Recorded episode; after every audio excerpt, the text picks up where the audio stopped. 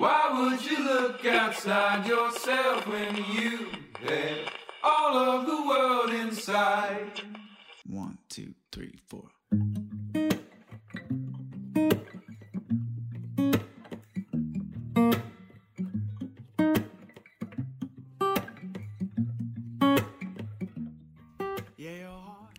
本をめぐって西へ東へ2021年10月14日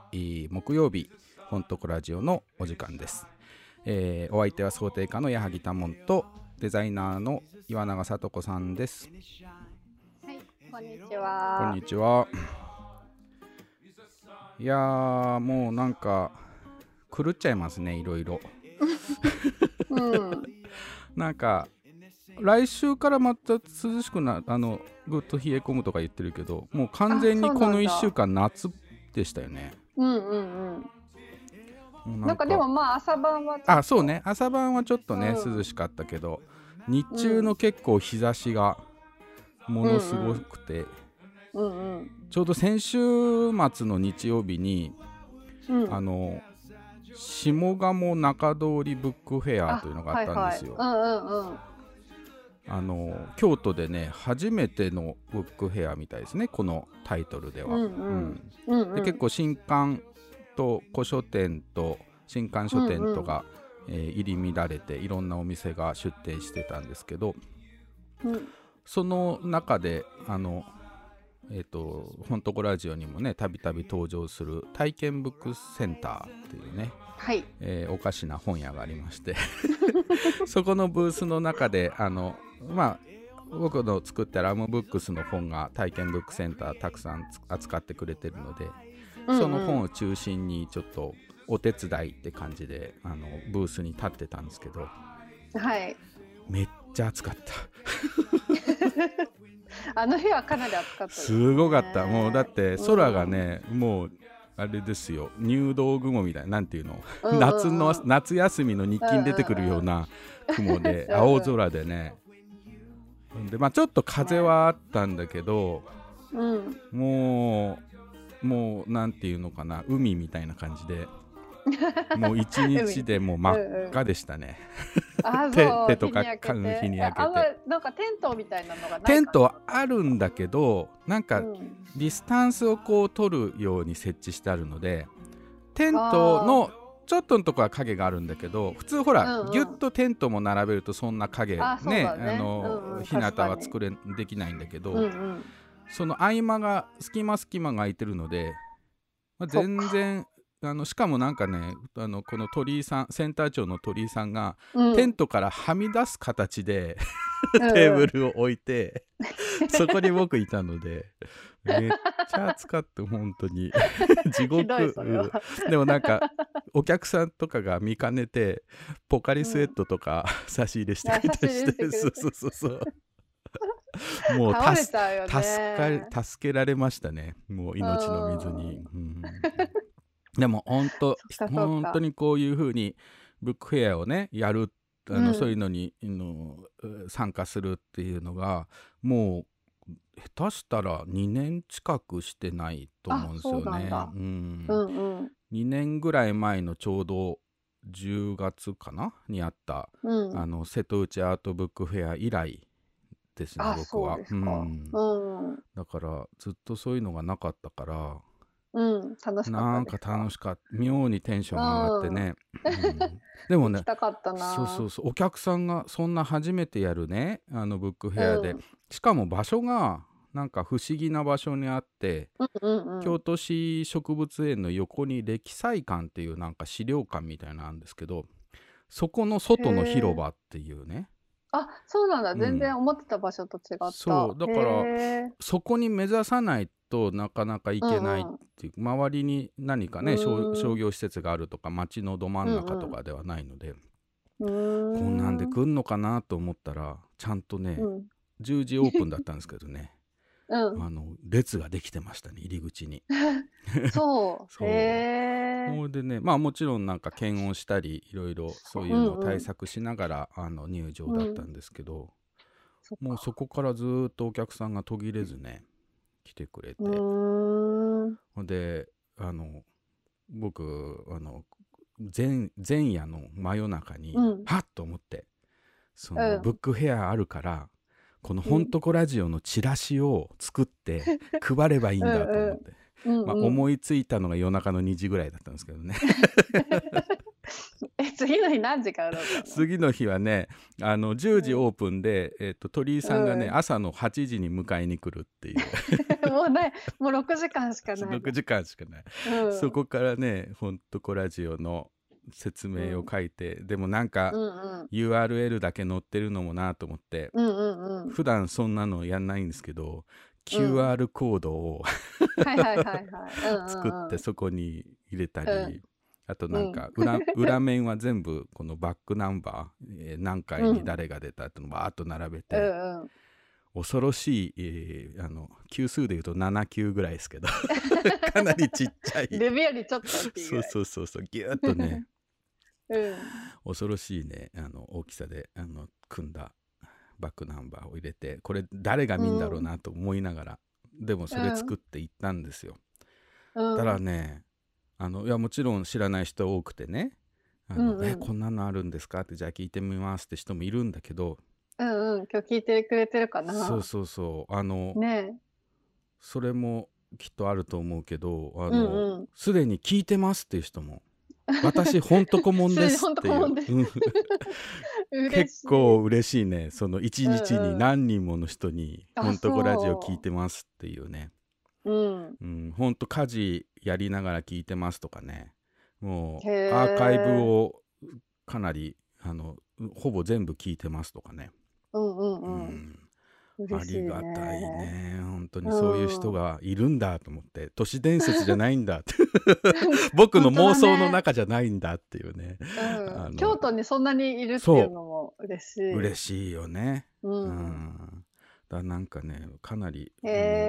ウキウキテンション上がってね本を売ってたんですけどね、うんうん、ちょうど隣のブースが、うんうん、ほほほ座浄土京都のね浄土寺にある元崖書房ですよね、うんうん、ほほほ座のね、はい、山下さんがのブース で、うんうん、で僕がもうそういうふうにワイワイ言ってね本売ってたら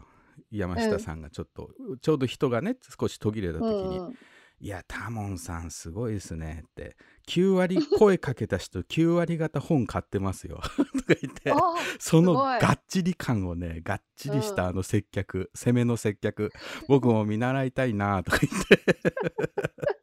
書店員さん見てるじゃんそういやでも山下それでもね横で見てると山下さんもそれなりにちゃんと声出してね、うん、本の説明したり自分の本とかも並べてるから話してるんですよ、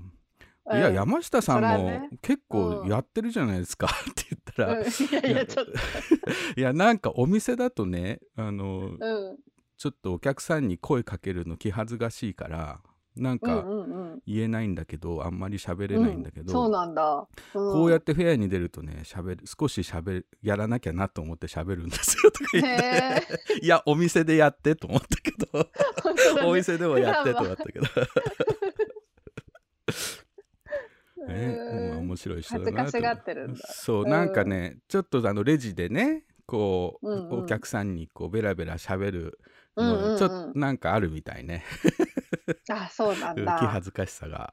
うん、そんなこと言ってましたけどね、うんうん、でもなんかほんとちょっとしたことをそういうふうに 手渡しでね本を渡せるってありがたくて、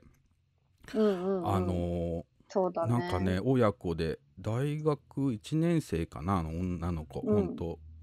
若いね小柄な女の子が、うんうん、結構アームブックスの本をこれも面白そうあれも面白そうって見てくれてで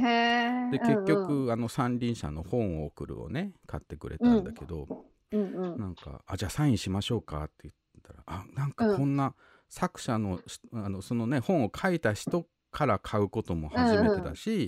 うんうん、そのサインをしてもらうっていうのも初めてですごい嬉しいですとか言ってうんうんなんかやっぱり嬉しいよね、いいな手売りっていいなと思いましたね、うんうん、ちょっとしたこのサインのとこにさ数字っていうかその日のさちょうど2021年10月10日だったんだよね、うんうんうん、となんか数字の並びがいいじゃん、うん、なんか20211010で、うんうんうん、まあそんなんどうでもいいことなんだけど、そうやってると、なんか今日いい日ですねとかねなんかこの数字の並びなんかラッキーな感じがするとか言って、そこから話がまた広がったり、そしてまたほんとこラジオの話をしたりとかね、そうか、すごくよかった。やっぱりこういう時間がね必要だなと思いましたね。お客さんも結構みんな、待ってましたみたいな感じで、そんな並んでね、みんなきっと楽しみに待ってたんだね。あっという間のもう4時終わりだったんですけど、もうあっという間でしたね。そっか、その初めてサインもらった体験をしてもらえたのすごいいい話ですね。それもさ、その子さ親子で来てたんで、お母さんとで、なんかお母さんとも僕話してさ、いやこの子はねほんと小さい時からね本渡しとけば静かなんですよみたいな、すごい本が好きな子でみたいな言ってて、その子がねこうなんか自分の娘のこう未来を見るような感じで気持ちとしてはその子がさブックフェアにね来て、で僕の本をねそういう風に見て選んでくれたんだと思うとね、ちょっとねグッときましたね。こんなんでだからほんとこラジオのチラシ巻いてしまったので、それ巻いてから初めての木曜日じゃないですか今日は。はい。でちょっといや実はゲストが全然決まりそうで決まらなくて、ゲストが今日いない回だったんですよ。でもやめちゃおうかな来週にしようかなと思ったけど、いや待てよと思って、この間ブックフェアでそうチラシねやって楽しみに木曜日待ってくれてる人がまあ一人ぐらいいるかもしれない。そうなので今日は何としても放送配信をすると。それで昨日の夜ですね思いついて、また僕前夜の想定家と言われてますまた思いつきまして、あそうだと思って、総集編よくほら昔さテレビとかでさナイター中継が途中で終わっちゃったり、中止だったりさするとなんか差し込まれたじゃない代わりの番組が。ああいうのってさなんか総集編みたいな、なんかただ今までのやつ編集したやつ流してたりするじゃない、ああいうのでもいいんじゃないかと思って、なんかこうね初めて聞く人にとってはちょっとアーカイブをそれをねきっかけにしてまた聞いてもらえたら嬉しいなと思って、でみんなゲストとかゲストにはそうか近頃読んでピンときた本っていうのをみんなに聞いてるんだけど、本屋さんには今、一押しの一冊みたいなので聞いてて、一冊はどの人もゲスト紹介してるんですよね本を。だから、あそうだと思った、あれを再編集してなんか流したら、いい感じのこうみんなのおすすめ本特集みたいなのできるんじゃないかと思って、だけどねすごい人数ですねこれ甘かったね相当甘かった。よく考えてみりゃいいんだけど、今回55回でしょ、で55人ぐらいかなと思ったら、そうじゃなくて1回に2人とか、場合によっては4人とかね出てる回もあるわけですよ。リレートークもあるからこれでね数えてみたらだいたいね今までで120人以上ゲストがいると。あれちょっと待てよと思って、120人ってことは1人1分切り抜いてやってもそれ120分じゃないですか。そうだね2時間番組そうしかも、昨日の夜思いついてそれはできないと思って、そうだね一通り聞かなきゃいけない、一通り聞かなきゃいけないし、その上に編集もそれなりに時間かかるし、なのでもう結構無作為に今日は16人選びました。で16人の、近頃読んでピンときた本あるいはおすすめの一冊っていうのを、次々に聞きながら、今このリアルタイムでねまたコメントしていくみたいな回になると思います。じゃあ録音がこう流れて合間にうちらがまた録音開けてそうそう、ちょろちょろっとしゃべる。でもこれもね、はい、あんまり広げちゃうとね、終わんなくなっちゃうから、サクッとコメントしつつ、まあ、いろんな思いはまたエンディングに、お話できたらと思うんですが、なので、今日はどんどんいきましょう。そう今までのね聞いてね反省したのは、僕は自分で言って自分で笑うっていうのが多すぎるんですよ。そういう癖ってあるじゃない。でも、あるある。でもその誘い笑いがね、結構効いてると思いますよ。効いてる。あ、そう、ありがとう。なんかほら別に面白いこと言ってないのに笑うおばさんとかいるじゃない。ああいう感じになりつつあるんだよね。なんか会話が。だ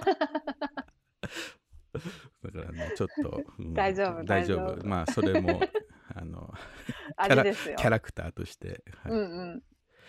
では、最初の曲、ベンボスティックで「ザ・ジャグラー」。イエー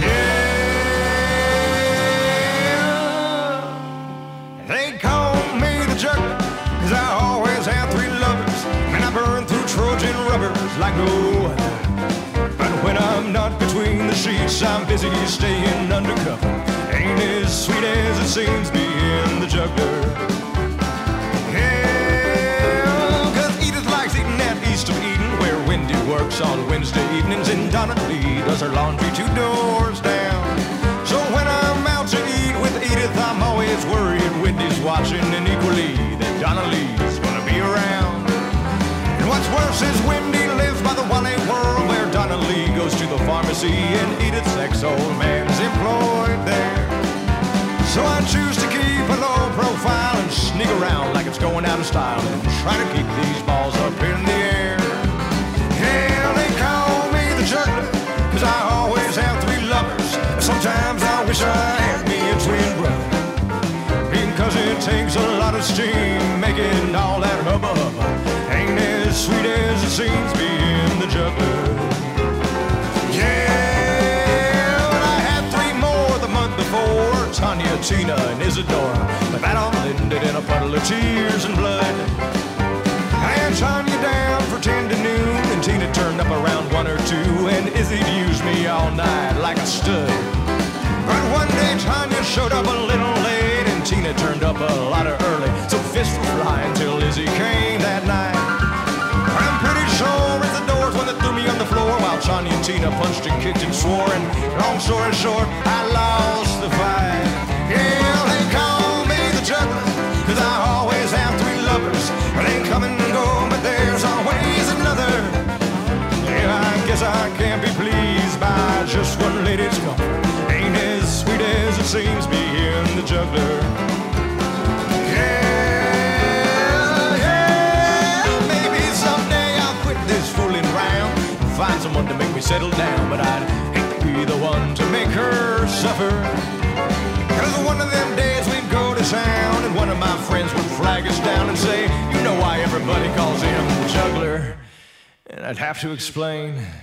that they call me the juggler, 'cause I always have 3 lovers, and I burn through Trojan rubber like no other. But when I'm not between the sheets, I'm busy staying undercover. Ain't as sweet as it seems being the juggler.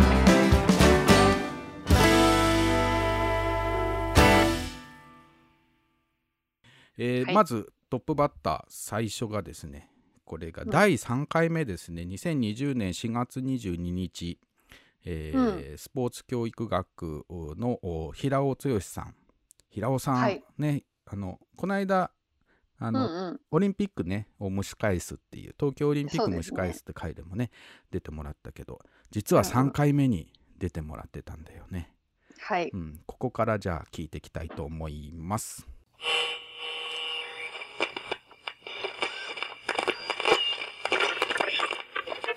近頃ではないんですけど、僕何度も読み直してるんですが、はい、人生は楽しい会っていう、人生は楽しい会、はい、ゲオルギー・システマスキーっていう人が書いていて、監修は北川貴秀さん、はい、の方なんで、これ小説なんですよ。うん、これシステマっていうロシアの特殊部隊の教えを小説風に、小説風のそのテキストで伝えるというような本なんですけど、うん、これでシステマってめちゃくちゃ面白くて、その元ロシア軍の特殊部隊員のミハイル・リャブコっていう人が作って、うん、それがまあ外側に今では医療とか教育とかさまざまな分野でそのメソッドが活用されてるんですけど、うんうん、そのロシアの特殊部隊、つまり、想定されてるのは戦場ですよね。うんうん、どれだけ殺傷技術を身につけたり銃の使い方とかを鍛えたところで、いざという場面で緊張したパフォーマンスって発揮できないじゃないですか。で、どんな状況においても冷静でいる、つまりそれが人間の持っている力を最大限に引き出す方法だということで、この考え方がさまざま広がってるんですね。具体的に言ったら呼吸なんですよ。呼吸、要するに緊張すれば呼吸が浅くなるので、絶えず呼吸をスイッチにして、うん、気持ちをこう、平らかに、しておくというようなことなんですけど、そういう考え方がこう小説で楽しく読みながら。小説っていうのがすごいですね。そうなんですよ。ノンフィクションじゃないですよね。そう。これだから非常に読み物としても面白くて、そのシステマの使い手が関西弁で喋るある主人公の会社でいろいろな問題を抱えてる若い子が会社員がその、システマスキーと一緒に出会ってね、その関西弁のを使う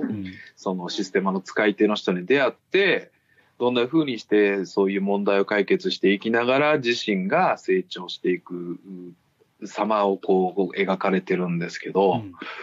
これね、今のこの本当に緊急事態宣言を受けてちょっと自粛疲れが見えてきた、そういう人たちが多い中でね、ヒントになることがいっぱい詰まってるんじゃないかな。で、ちょっと今日はこれを紹介しようと思いました。覚えてる？3 回目。でも今、もう一回検索して、初映見たら思い出したな。ああ、そっか。映像で。ちょうどさ、このやっぱほんとこラジオがこれ去年の4月ですけどね、コロナが結構こう世の中的にもざわざわして、でステイホームみたいなことが叫ばれて、来た中でのほんとこラジオスタートだったんで、なんか最初もうかなり始めるスタートの時点で平尾さんには出てもらおうってずっと思ってたんだよね。はい、でなんかその家にさずっといるからさ、この体に向き合う時間みたいなのを話してもらおうと思って、そうですね、そういう中でねこの一冊が出てきたんですけど、近頃読んでピンときた本って言いながらこの最初のね4人ぐらいは近頃っていうかずっと昔から読んでんですけどみたいな感じなんですけど、まあそういうのももちろんありでね、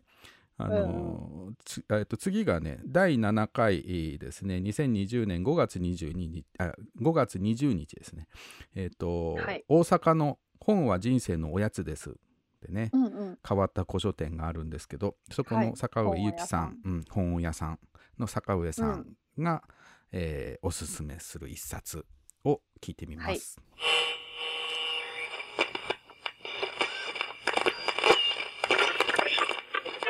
はい、もうやっぱりこの本も出版社変わっても今のうちでずっと売り続けてて、っていう本なんですけど、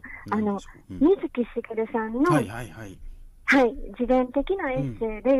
で、ほんまに俺はアホやろかっていうタイトルの、とんでもないタイトルの本があるんですけど、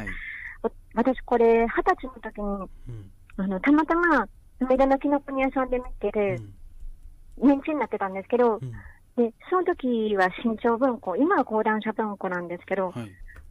ですっごいタイトルやなと思って、何の気持ちも買ってるなんですよ。タイトルがまずいいですよね。そうですね。もうこんなずるいですよね。ほんまに俺はアホやろかって、関西弁やし、なんで関西弁なんみたいなところから始まり、読んだらもう、私の人生の全てはこの本が作っていると言っても過言ではないくらいに影響を受けていて、この本の何がおすすめかって、うん、はい、私なんかもう生きてやなんとかなるっていうこのに好きいや本当そうですよね。自分次第で人生バラ色っていうのもこの本で本当に教えてもらったことなんですけど、うん、すごいもともとすごく悩むたちだったんですけど、うん、悩んでもかなり悩むとその先ずっと一緒なんですよね。堂々巡りなだけなので、なんか悩んでる時間がもったいないだけの話で、でその間に読める本の1冊や2冊はあるんですよ。そうなんです。だからなんか私最初の3年目くらいまではほんまにすごい毎日のように、例えば1日お客さんがいらっしゃらなかったら、もうお店辞めたいとか、もうお店の存在意義がないみたいな感じで、こうすぐに追い詰められてたんですけど、でもそんなこと言ったところで、次の日にはまた気持ちが変わってたりとかするんですよね。で、やっぱりもう相当始めたことしてるので、そんなこと言いながらもやっぱり続けたい気持ちとかもあって、でも本当に心折れてしまった時に、人はまあやめたりとか次の選択に進んでいくんだと思うんですけど、何を悩んだって一緒って言うから、最終的には。そうなんです、そうなんです。悩むんだったら昼寝しとけぐらいのなんかこう。そうです、そうです。怠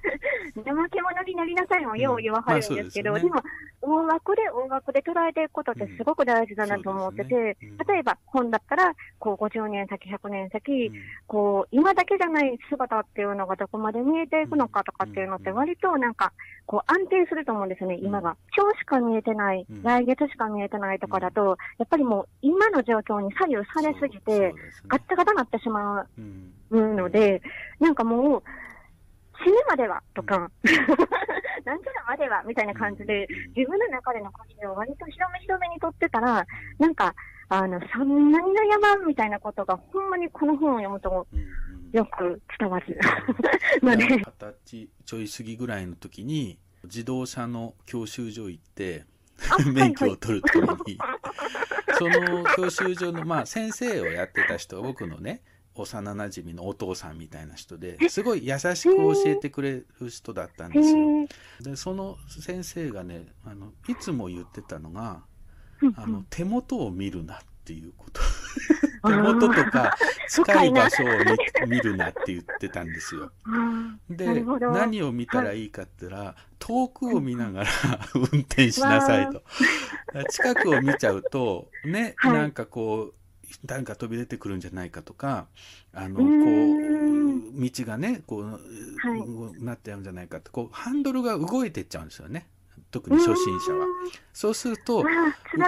いきなりギュッて曲がったりグッと動いたりして余計に危ない。全体をこうふわーっと見てるのが一番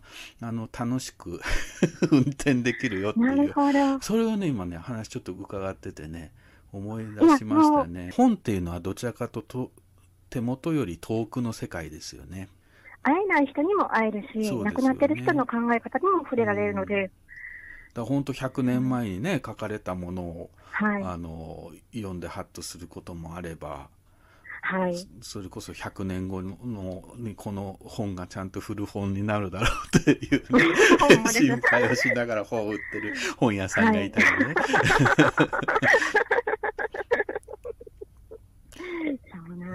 この本、やっぱこの本かなって。い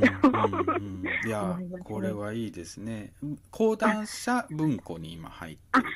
今は講談社文庫です。水木しげるのほんまに俺はアホやろか。アホやろか。いや、いい番組だね、これ。結構いい番組だね、これ。2回言っちゃった。こうやってね、聞き返すと、なんかこう。特徴として話が乗ってくると、僕も結構喋るっていう受けてそのねお話を受けてね。ほんと坂上さんのこの本屋さんね、まあ本屋さんの雰囲気もすごく好きなんだけど、この語りがねほんと止めどもないっていうかね、本当に情熱を持ってね。なんかちょっと今さ早送りしてるのかな。通常スピードですこれ。タモさんの声聞いたら普通のスピードなんだ。そう僕がわーんって喋ってるわけじゃなくて、そかなりね、これ前編に聞いてもらうと分かるんだけど、かなりもう詰め込まれて、なんか弾むようなね、そうそうそう、うん、でも坂上さんこの本屋さんはその基本的には古書店なんだけど、うん、もうこれと思った新刊本はその本が絶版になるまで、仕入れ続けるっていう同じ本をっていうのでやってるみたいですね。だからこの水木しげるの本もずっと仕入れ続けていて、うん、古書の中に混ざってポンと面出してね、置いてありましたけどね。次がですね、第8回、はい、2020年6月3日川内有夫さん、作家のね、ノンフィクションの作家の川内有夫さんの回です。はい。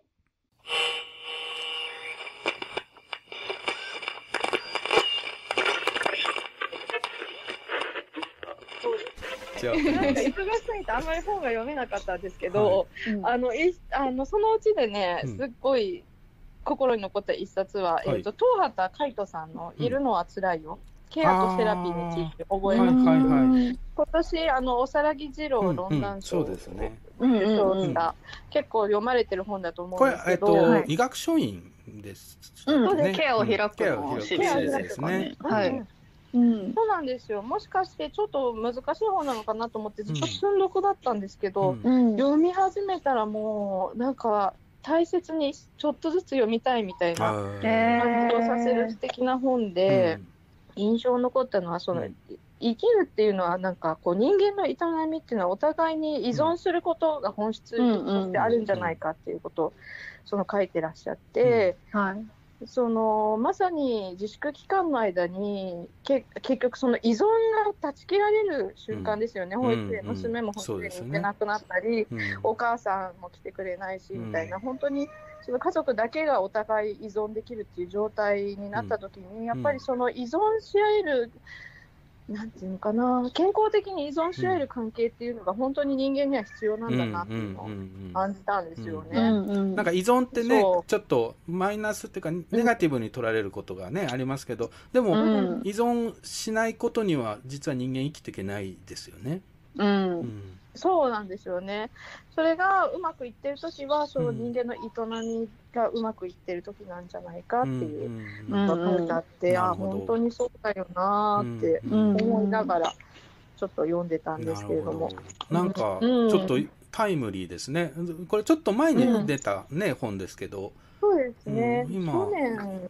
そうですよね。今もう一度読むっていい感じがしますね。川内さんは今ね、目の見えない白鳥さんとアートを見に行くっていうね、新しい本がこの後、面白かった。あ、読んだ。いやめっちゃ面白い本なんだけど、なんかちょっと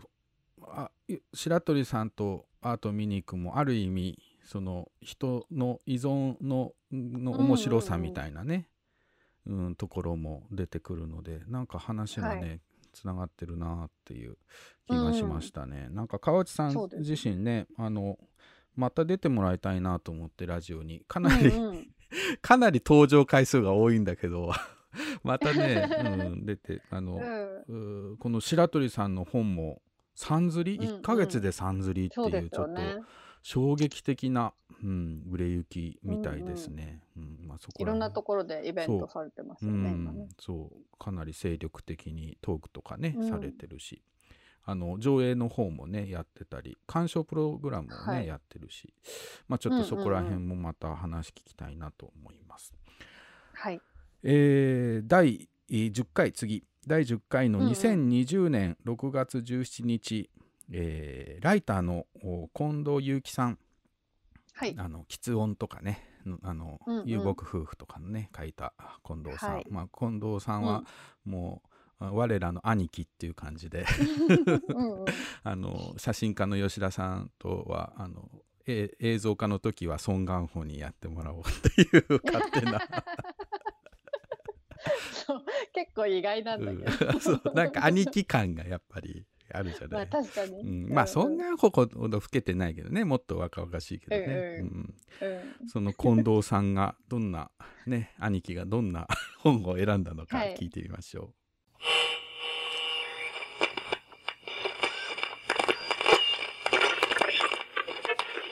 昔の本なんですけど、心に太陽を持てっていう、山本雄三っていう、もうだいぶ前の作家の、100年ぐらい前の人かな、短編集があるんですね、子供向けの。子供向けなんだ。いい話っていうか、それをね、なんかいろんな21編の短いショートショートっていうか、人間どうやって生きるべきかみたいな話なんですよ。それで僕はね、それは僕小学校の時に、あ、中学くらいかな、全然僕本読まない人間だったんだけど、いろんな縁から心の太陽を持てをその僕の祖母に勧められてかな、それで読んだんで、でもそれがずっとなんか、それは僕その読まない本を読まない自分でもすごくなんか心に残ってずっと読んで、今も心に残ってる本なんですね。それですごいね、なんてストレートな、なんてある意味すごい今見たら世の中もっと複雑だろうみたいな感じのところ。大人の目から見ると、目から見たらね、すごくね、本当なんかあったかい視点の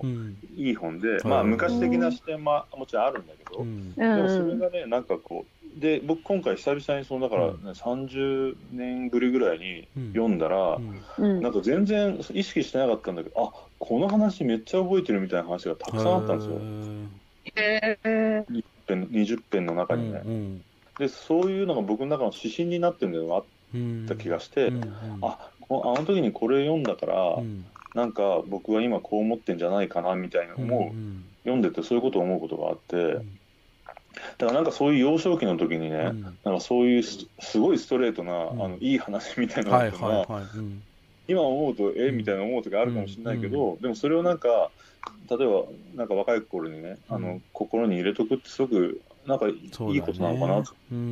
改めて思って、なんかそれでこれはなんか広く読まれてほしいなって。で新潮文庫で文庫になってあるんですね。文庫になって、そうそう、で全然普通に手に入る本なんで、これはその物語としては子供が主人公とかそういうこととは限らない。一個一個全部違って、例えば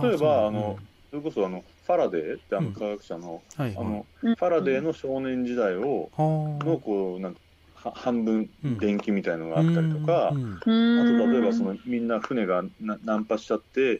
船がそうなんていうの遭難しかけた時にみんなでお互いこう助け合うためにこうしたよみたいな話とか、海外のいろんな、なんだろう、そういう海外のいろんなお話みたいなのを集めて、彼がちょっと書き直したりとか、なんかそういう感じなんだけど、あとそれこそどっかパナマ運河をなんかこう作った時のいろんな、いかに大変だったか苦労だった話だとか、それこそなんかちょっとあれですね、近藤さんのルーツ的な感じもある、その実際にノンフィクションの要素もあるってことだね。そうそうそう、フィクションのっぽい話もあったりとか、そうそう、いろんな、あとは完全にフィクションっぽいのもあるんだけど、なんかそれぞれなんか、なんかそう、あとなんかそのなんだっけ、どっかメキシコかどっかで感染症がそれこそね広がった中で、ある役人がすごく頑張って、それをこうなんとかしたみたいな話だとか、そういうの、なんかそれぞれね、あ、その人がすごいあったかい人間、本当はね、もしかしたらなんかダークな部分もあったかもしれないけど。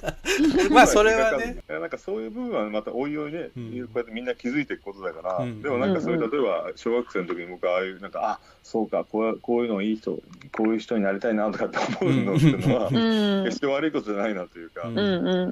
でも大人が読んでもね、そんな全然すごく、あ、いい話を覚えたりちょっと読んでみたいね、これは。ぜひぜひ心に太陽を持つ山本雄三さんね、山本雄三、新潮文庫から出てる心に太陽を持てです。いや、兄貴我らの兄貴、ちょいちょいいい話をしようとしてるのに、いやでも実はダークな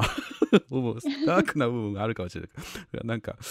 ここでいいことは書いてあるけど、本当はそうじゃないかもしれないです。ちょいちょい自分でツッコミみたいのがあって、それが近藤さんらしいなと思って今聞いてて思ったけどね。でもなんかこういい方を心に入れとくっていう言い方がすごい良かったですね。そうだね、それは小さい時にしかもそうやってお守りみたいな本が心になるといいですよね。そうだよね。だからなんか本当にこの近頃読んでピンときた本だけど、やっぱりいつ読んでもピンとくるっていうか、なんかこう迷った時に開く本みたいなものも結構みんな選んでくれてるんだよね。そうですね。ここからはね、どちらかというとタイムリーなものを選んで、今まさに読んでますみたいな人が続くんですけど、第12回2020年7月1日、作家インタビュアーのユン・ウンデさんの回ですね。ユンさんね、これうちでやったんだよね。うちのそうでしたね。1階のね、こたつスタジオでやって、そうそうそうそう、インド料理食べたので、みんなちょっと微妙に眠いっていうね。でもユンさんのお話面白かったけどね。超面白かった。そう、ちょっとユンさんのダメロボットぶりが発揮されてるエピソードがね、満載でしたけど。いや、面白かったです。そんな中から聞いてみましょう。はい。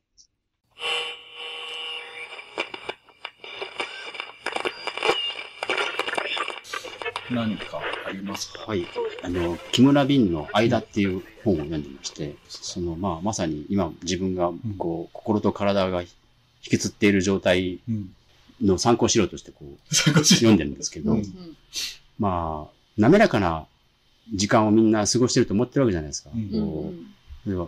ここのコップをですね、移動させてここにぶち当てないでしょ、普通。僕ぶち当てるわけですよ。滑らかじゃないんです。空間認知が。ギクシャクして。基本フリーズしたりするわけですよ。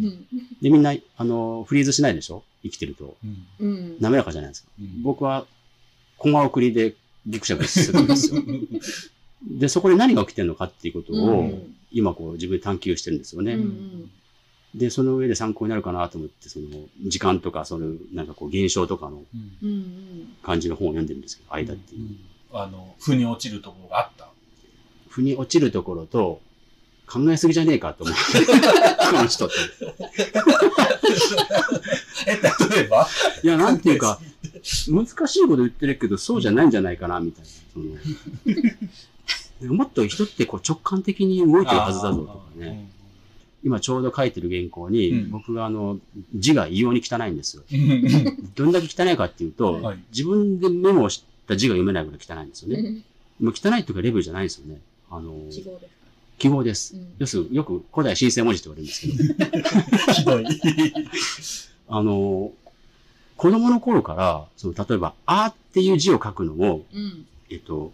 時間がかかってイライラしてたんですよ。あはちょっと変な形。じゃあ、いいでもなんでもいいんですよ。とにかく字を書くっていうことが、時間のかかるっていうことがイライラしてて、で、自分の感じていることと、アウトプットする時間の、ズレがありすぎて、だから、乱雑に書くっていうのは、表せないっていうことを示すために乱雑に書いていたんですよね、きっとね。で、だから、メモをしたことがほとんどないんですよ、今まで。小学校から始まっ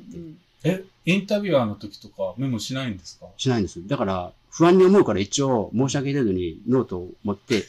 振りはしますけど。振りって。レコーダーで。レコーダーで。取っといて。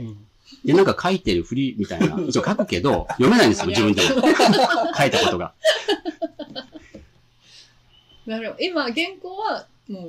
パソコンがなかったら書いてないと思うんですよね。ああ、そうか。うわ、すごいですね、そう思うと。でもパソコンは、の入力するスピードは、ちょうど合ってるんですよね。合ってるんですね、きっとね。でも喋ることもそうで、なんで喋れなかったかっていうと、なんか頑張って話をし始めるんですけど、もう過ぎ去ってるんですよね、自分の感じたことが。だから途中でこう黙り込むっていう。もういいや。もういいやってなっちゃって、人から見たら、よくわかんない人。ただの無口な人ですよね。無口な人って。じゃあもう、わーって気持ちはあるけど、もう自分の中では一旦それが終わっちゃってるから。でも、多分同時にできないんですよね。僕も結構同時にできない。あらゆるものが同時にできないんですよ。もう一つの本やってると、そのことしか考えられなくなるから、じゃあそういう人って、やっぱりさっきね、ユンさんが言ってたような、ルーティンでやってくるのいいかもしれないですね。いいと思います。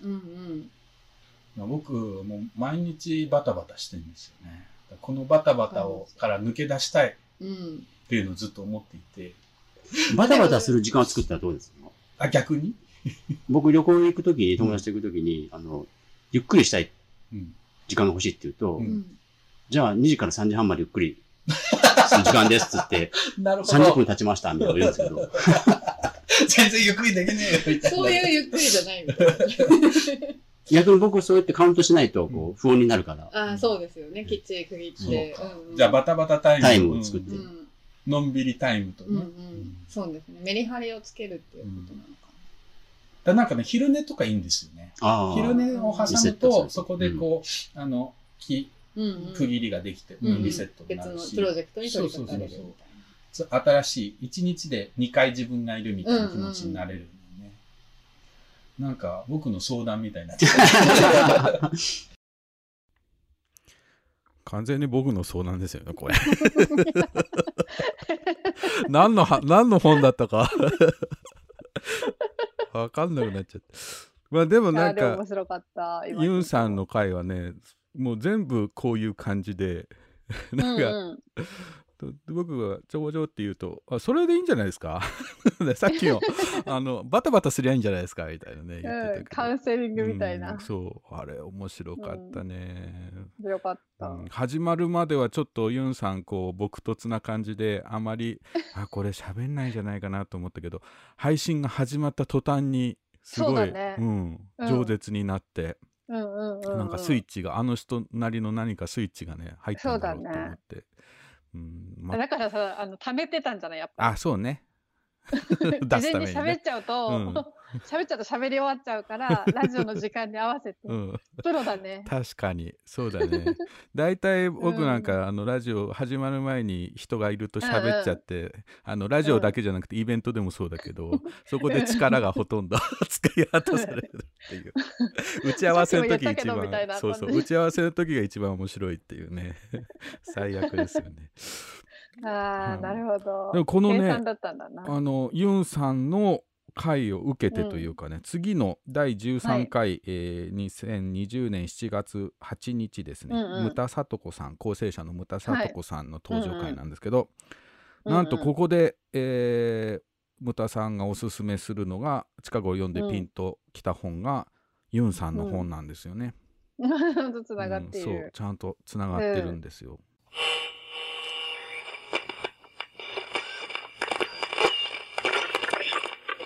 先週、このラジオにゲストでいらしてた、ユンデさんの、もやもやの正体がめっちゃ良かったので、そう、こっちにした。先週は、その、ユンさんがね、このラジオにゲストでいらして、最新刊の異文不土記の話をしたんですよね。これは、小文社から出てる本なんですけど、そのね、一個前に、ユンさんが、同じくユンさんが、三島社から出した、もやもやの正体という本がありまして、ねえ、なぜか2冊ともたまたま同じデザイナーですね。そうですね、この人ね。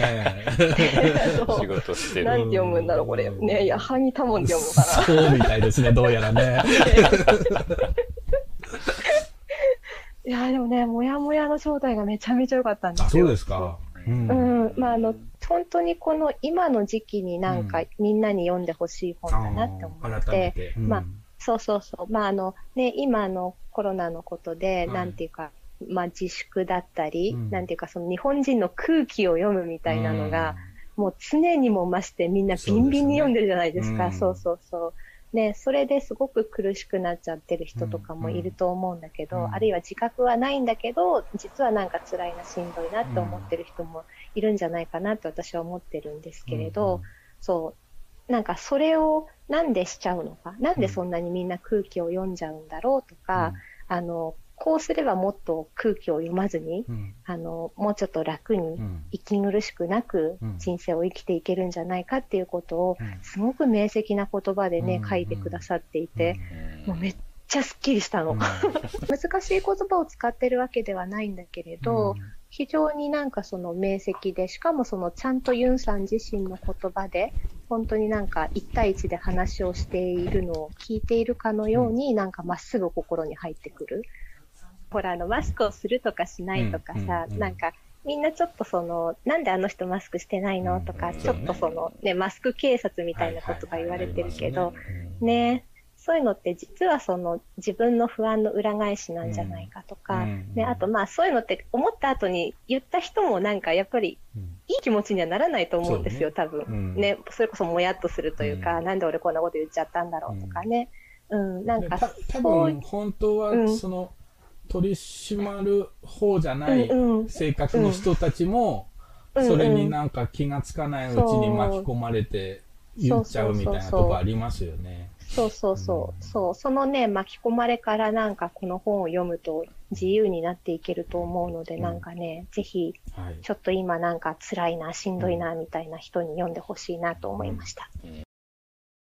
これ去年の7月、去年の夏ってことですよね。何月？7月の初め。7月か。なんかずっと前のことだったような、でもなんか似たようなことは今もみんなモヤモヤしてる、ちょっと形は変わってるかもしれないけどね、続いてるよね。でもあの夏のことをちょっと忘れかかってるね、本当に早くも。今年の夏のことは思い出せるけど、去年の夏のことが思い出せないっていうね。まあ、ムタさんはあのね、まさかのユンさんの本をね選んだわけだけど、ムタさんなんかあれ上手ですね、こう説明が。あ、そうあのね、こうムタサトコか、武田砂鉄かってぐらいにうまいですよ。僕もこんな風にちゃんと説明できたらなって、あとあるいは自分の気持ちを分かりやすい言葉で伝えられたらなって思った、聞いてて、すごく整理されてますよね、頭の中が。そうなんだよね、やっぱさすが構成者。あとやっぱこのねほんとこのヘビーリスナーでもあるからね、ヘビと顧問だからね。それもあるでしょうね。でこの回たまたま岩永さんいなかったんだよね。で鳥居さんが、いや鳥居さんが合いの手してくれてんのかな。あ、そっかそっか。体験ブックセンター。鳥居さんがいたの？そう、鳥居さんがねなんかボソボソっと存在が感じられたかった。もうあぐらいの感じで、なんかほとんど猫の合いの手と変わんないぐらいの感じで鳥の合いの手がね入ってましたけど。入ってた？そっか。音楽を挟みましょう。ちょっとずっとおしゃべりを聞いてるので、音楽を挟んで次の人に行ってみたいと思います。リチャード・ファーレルで「Ain't Looking Back」。Looking back.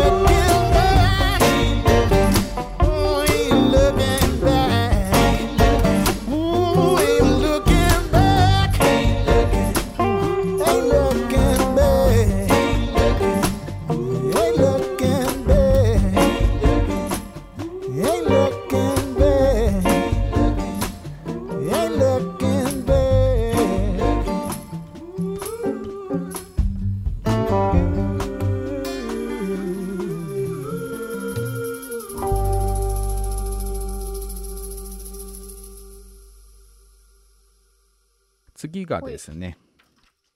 第17回、2020年の8月12日ですね、グラフィックデザイナー想定家の、鈴木千佳子さんの回です。はい、うんうん、鈴木さんの声結構こうして聞くとね、編集して聞くとね、うん、静かめなんですけどね、僕は好きな声ですね。好きな声、今回選んでる人みんな好きな声の人多いんだけど、うんうん、鈴木千佳子さんの聞いてみましょう。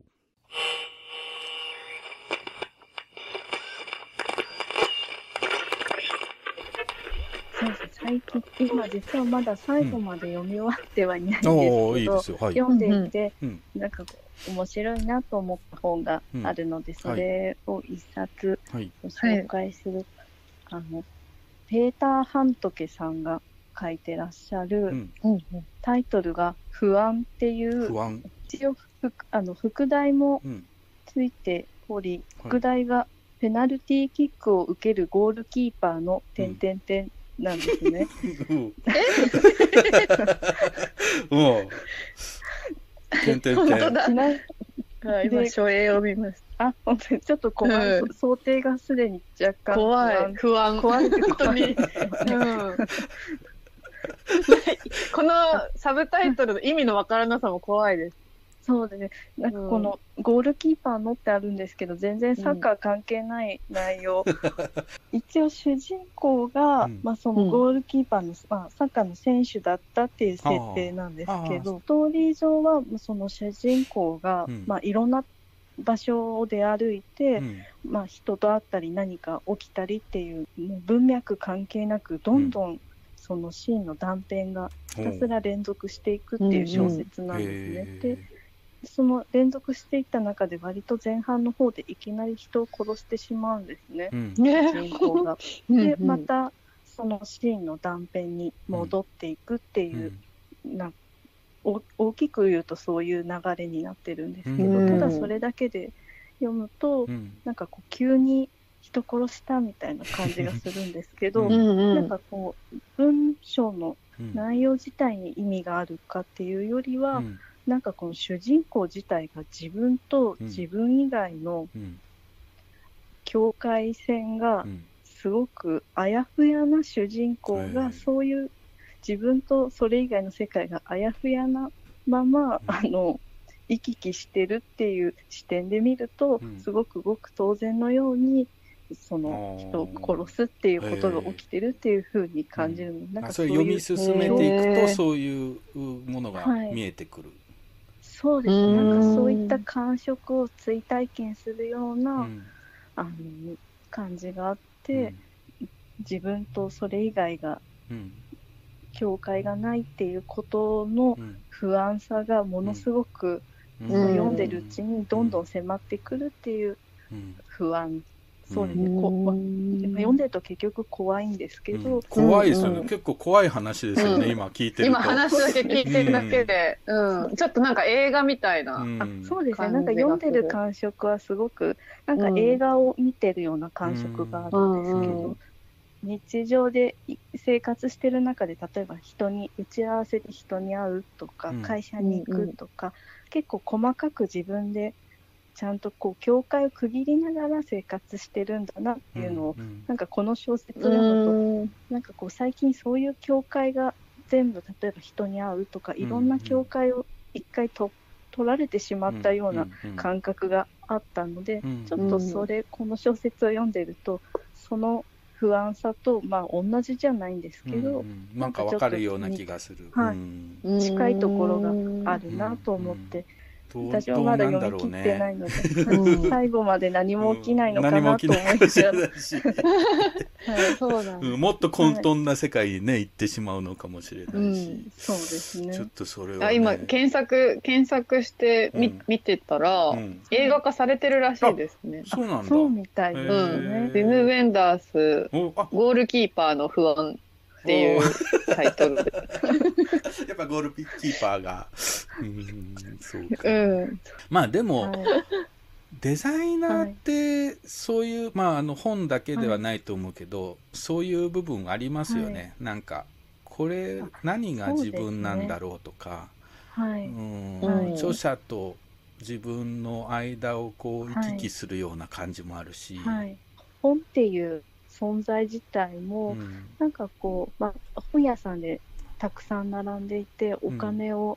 うん、まあ、払うってすごく日常にものすごく寄り添った存在ではあるんですけど、うんうん、一方で読む体験そのものは明日から役に立つものもあれば、うん、まあ、うん、もう少しそういったこととは違うものがあったりとか、はいはい、ちょっと何でしょう、日常と非日常のすごい間にあるような存在としてすごく私面白い、本ってすごくそういった側面でもすごく大好きなんですけど、なんか曖昧だし、そうですね、白黒はっきりしない部分もあるし、はい、なんか、うん、これを食べればこのビタミンが補給されますっていう、ね、この本を読めばどうなるってことも人によっても違うし、はい、そうですよね、うん、もう個人的、すごく個人的な体験になる、なんかそうするとじゃあ自分って何なんだろうとかね、それを書いてる人って何なんだろうっていう、その書いてる人にも気がつかないことを読者が気がついたりすることもあるだろうし、はい、うん、なんかそのモヤモヤ感というか、ふわふわ感、はい、うん、不安、はい、不安とはまた違うけどね、まあそれは面白さでもあるとは思うんですけど、ね、そうですね、うん、なんかデザインの仕事も本当にそういう境界に立ち会ってる、うん、境界線に立ち会ってるようなお仕事なんで、それがすごく面白いなって思います。そうですね、いや、この鈴木さんがこの淡々とうん、その最初の方でね、人を殺すんですけどね本の説明が怖いもん。もうそのタイトル、本のタイトルが不安だからねやたらと不安って合間に挟んでくんだよねこれね、すごい面白い回だったなと。ああ、この回もう一回聞き直そう。そう、なんかね、結構この鈴木さんの独特のこう、うん、行きつ戻りつするね、こう回、うん、話の仕方っていうのがね、癖になりますよ、うん、でもね、この境界線、そのね、自分と他者との境界線みたいな話をしてんだけど、うん、これ今第17回でね、17回18回19回と今このあと18回19回も聞いていただくんですけど、ちゃんとね、はい、話がつながってくんですよそれが面白いとこでね、次が第18回2020年8月26日、イラストレーターの佐々木美久さんの回ですね、はい、で紹介した本がもういきなり、境界という話が、うん、境界についてのね、境界線みたいなことが出てきます。それがまたどういうふうに、19回につながっていくか聞いてみてください、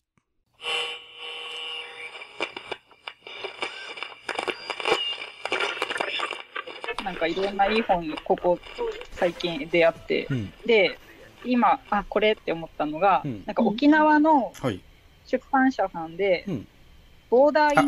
ンクさんっていう、加納さんご存知ですか、うん、そう、そこの本が結構面白くて何冊か読んでる、もうすごい面白い、うん、なんかコンセプトもなんか境界線でどっちつかずの境界ギリギリの本を作るっていう、うんうん、なんかそれもなんかかっこいいなって思ってて、うんうん、でそこの今読んで面白かったのが、うん、走る日本語歩く島くとば、石崎博さんという方の本なんですけど、うん、走る日本語、うん、歩く島言葉、まあ、島言葉ですね、うん、ちょっと発音が正しいかわかんないんですけど、うん、それの本を読んで、なんかもともとはその沖縄の、まあ、言葉っていうのを、うん、この本で紹介してるんですけど、うん、なんか日本語もとかその、まあ、朝鮮とかその中国とかの言葉も絡み合ってのなんかお話っていうのが、ものすごくなんか身近な言葉ですごい書いてあって、うん、なんか専門書っていうよりは本当一般の人がどこのページから読んでも楽しめそうな、内容で、そうなんか最近もともと沖縄にすごい心惹かれてるところがあって、うん、でなんか沖縄の音とかなんか音楽とか言葉の響きみたいなのがなんですごいこういいなって思うんだろうってずっと自分でも謎で、うん、でそれがきっかけでこの本読み始めたんですけど、うん、なんかちょっとだんだんなんで好きなのかなっていうのが自分でこう分かり始めてきたみたいな、うん、こうすごい、まあ、だから昔の言葉もあれば、うん、その現代の若い人が使ってるその沖縄での言葉とかも割と本当に昔から現代までっていうのを幅広く扱っていて、うんうん、すごい面白いです。そうなんか沖縄で歩くっていう、うん、その言葉は、うん、なんかいろんな意味で使ってる。なんかこう学校に通うっていうのを、うん、学校あっちゅんって言うんですけど、うんうん、その歩く、うんうん、実際に人が動いて歩くっていう意味以外にも、うん、ああなるほど。毎日あっちゅんはてなってなると、うん、毎日元気ですかとかの意味にもなったり、なるほど。なんでしょう、こう言葉、私が普段喋ってる言葉とはまた違う意味で、うん、その違う場所の人たちは使ってるとか、うんうんうん、なんかすごくなんでしょうね、こうそれぞれの土地で通じ合ってるなんか意味みたいなものも感じることができて、うんうん、すごい視野が広がったっていうか、うんうん、すごい、うん、面白いなっていう話題がたくさん。なるほど。まあ響きがねもうほんといいですよね、沖縄の、ね、そうなんでなんだろうってすごい不思議。僕前もこのラジオで言ったと思うけど、時々沖縄のラジオ聞くと民謡のねもう流れてたり、うんうん、MC の人が、うん、パーソナリティが結構な、うん島言葉でうちなぐちも全然なんか分かんないんだけどなんかこう心地いいっていうね、もう不思議ですよね。私もタモンさんからそれ聞いて、うん、なんかすごい早朝にやってる沖縄のラジオ、はい、この間聞きました、うん、そうでもなんか半分ぐらい何言ってるか分かんないけど、そうなの、うんうん、すごい楽しかった。そうなんかねこう耳心地がいいんですよね、うん、音楽的というかね、そうなんか不思議ですね、うん、そう音楽的に聞こえる時があって、うん、でなんかこの本を書いた方もなんか調査して調べてるっていうよりかは、うん、その三線のお稽古の先生にこう言葉の意味を聞いたり、うん、なんか飲み屋で、うん、その一緒になったおじさんとかと話してるうちに、うん、なんか疑問に思ったことみたいなのをこう、うん、元にしてたりして、うん、すごくなんか地べたな感じが、うん、あっていいですね。そうですね、そう今の話みたいなのがすごく、なるほど。でなんか新しい使われ方もあれば、うん、どんどん消えてくる言葉もあったりっていうのが語られててすごく面白い本でした、うん、佐々木美久さんこのね1年後に京都で一乗寺でね、うん、個展があるっていうね、はい、またその後もいろいろ糞虫でつながったりそうねしていきますけどね、うんうん、なんかあの時話した印象とすで、うん、にミクさんを知ってからの印象がちょっと違って面白かった、うん、あどう違った声を聞いていてなんかちょっと想像してたのと、うん、多分会った時の印象が違ったのかな、なんか、うん、もう今はもう、うん、なんかもう本人を知ってるからあれなんですけど、まあね、うんまあ、そういうのあるよねやっぱりラジオで聞いてるのって、うんうん、勝手に想像して、ね、声だけで想像してやってるわけでね、うん、まあだから実際に会ったら全然違う人だったってことはあるかもしれないけど結構ほんとね想像しちゃいますよね、うんうんうん、でもねこの鈴木千佳子さんの教会から今度ボーダーインク、うんうん、あそこがつながってくる、ねまあ、このあと言葉につながっていくっていう感じで、第19回、はい2020年9月2日が金井真紀さん、文筆家イラストレーターの金井真紀さんです、うんうん、のゲスト回を聞いてみましょう、はい、この回がね、うん、すんごい楽しかった記憶があるんだよねなんかで後から聞き返してみるとこの人たちなんでこんなにテンション高いんだろうみたいな、なんか最近出た本の話がちょうど出ましたよね、うん、このラジオ。あ、そうだったね。ちょっとその、うん、秋書房でね、連載してたからね。今最近出たのそうそうそう、戦争とバスタオルってね、安田光一さんとの共著が出てるけど、うんうん、そうそうそう、金井さんもねまた来てほしいね。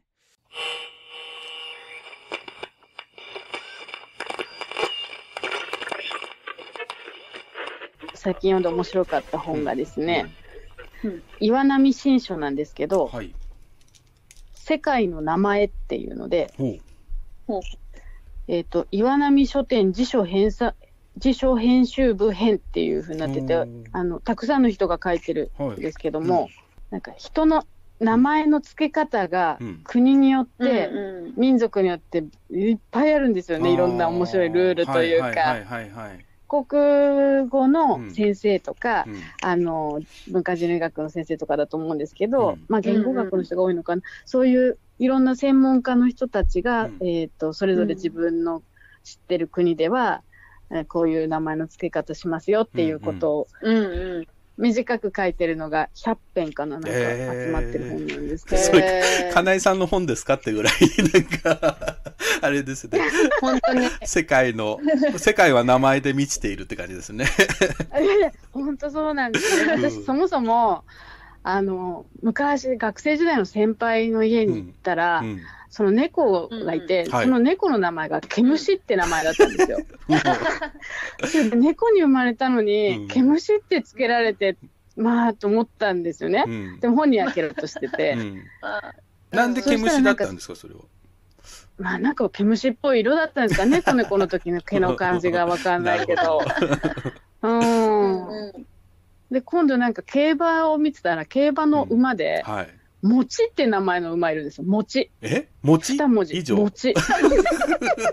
すごいな、実況しづらそう、うん、もち伸びた、もち伸びてきたとかいう実況あるらしいですけどそれアナウンサーもう今日いい仕事したなって思っただろうねそう、なんかそういうことがもち粘り強いとか言うんですね。疑問でもない。あ、そうそうそう、もち粘ったみたいな。なかなかもち離れませんとか言うんだよね、多分ね。くっついてきたとか言って。そう面白いですね、名前って。うん、そう、なんかその辺がずっと気になってたけど、うん、この本を読むと、うん、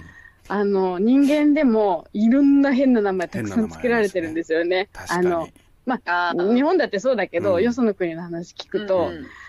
うん、笑っちゃうような名前の付け方とか、うんうん、またほら、うん、病気にならないように変な名前つけるとか、いろんな文化があって、結構ね、うん、アジアとかだと子供の、まあ、インドなんかもそうだけど、はい、うん、子供の時の名前と本当の名前ってね、うん、別々についてたりして、うん、なんか魔除けみたいな感じで、そうそう、タイとかだとね、あえてなんか、うん、ハエのクソとかそういうなんか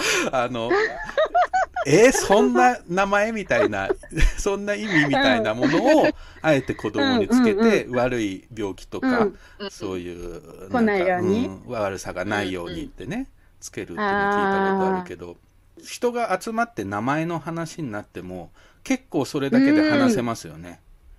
ですよね、うん、そこにいろんな国の人いたら相当面白いですもんね。そう、面白いと思う、うんうんうん、あと名字だけでも面白いし、うん、下の名前でも面白いしね。そうそう、名前特集やりたいいつかラジオでも聞きたい聞きたいだって人の名前もそうだし、さっき言ったようなね、猫とか犬の名前もそうだし本の名前、本のタイトルなんかも名前と考えたらね、タイトルってすごい難しいなっていつも思うんだけど、そうですよね、うん、でももう本は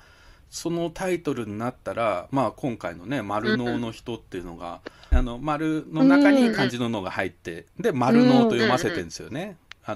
うん、丸さ的な感じ、そうそうそうそう、うん、丸棒みたいな感じでうんそう、これはねデザインしてくださる方に変な縛りがありますねいやいや、でもこんな本初めてなので面白かったですけどうん、でももう丸の人ってなったら、その本はもうねずっと、うん、まあ絶版になって再版するまでは少なくともその名前でね、人々に認識されるわけだし、そうだ、僕なんかも偶然の想定家ってね、本を何年か前に小文社から出したんだけど、最初偶然の想定家ってなんか嫌だなと思ったんですよ、タイトルとして。想定家っていうのがまずいかめしいというか、あんまり好きな言葉ではなかったのと、偶然ってすごい画数多いじゃないですか。なんだよって。でまあどうだろうなって、まあでもそれで出たんだけど、今や偶然の想定可能って逆に僕が寄せてってるっていうね。寄せてって。そうそうそう。だからまあこの本もね、こう偶然こういうふうにデザインができたんですけどね、僕偶然の想定家だからみたいなことを口走ってしまうんですよ。それだけ愛されてるんですね。そうそう、むしろもうそう今となってはもう偶然の想定家以外考えられない。そのね、やっぱ名前ってつける時よね、一瞬だし、だけどそれがまあ一生続いてくっていうね。そうですよね。これちょっと世界の名前興味深いですね。楽しそうだね。餅の話が最高。餅すごい、みんなもうかぶせるかぶせる。でもなんか本当にこのなんだインタビュー終わった後に、配信が終わった後に、金井さんが「私本当になんかくだらない話ばっかりしちゃったけどこれでよかったんでしょうか」みたいな「もっとちゃんとした話すればよかった」みたいななんか反省のメールが来て「いやいやこんなんがいいですよ」っつってめちゃくちゃ面白かったな。面白かったよね。この名前特集ねはやってないけどさ、結局本屋さんリレートークやってるとさ、いつも本屋さんの名前の由来とか聞くじゃないですか。あ、そうですね。で本屋さんの名前ってのもねまたいろいろあって面白いんですよね。そうだよね。この間アムブックスで取り扱いしたい、アムブックスの本ね取り扱いしたいって注文があった静岡の本屋さんでね、日が暮れ草っていうのは日が暮れがカタカナで、草はなんていうのアパートとかにつくなんとかそうたいじゃん漢字のね草冠で日が暮れ草って、これ結構いい名前だなと思って、日が暮れ本屋に行って日が暮れ草っていうなんかもうそれで風景できちゃってるよね。あるいは練馬のさ新しくできた本屋さんで100年の二度寝っていう。長めの二度寝だね。長めの二度寝だねっていうね、まあ二度寝の合間に仕事したいみたいな感じがね満ち溢れてていいなと思ったけどね。ちょっとそういう本のタイトルどうやってつけたのっていうのも聞きたいし、本屋さんの名前どうしてこんなのになったのっていうねのも聞いてったら面白いかもしれないですね。ねえ、そういう意味で言うとね、次の人はねまあドストレートな本屋さんの名前なんですけどね、第23回、2020年10月14日、東京根津の田中本屋さん、はい田中本屋さん、田中浩二さんがやってるからね、田中本屋、カタカナで田中本屋なんだけどね、でも田中さんもちょっと独特のキャラクターだったな。聞いてみましょう。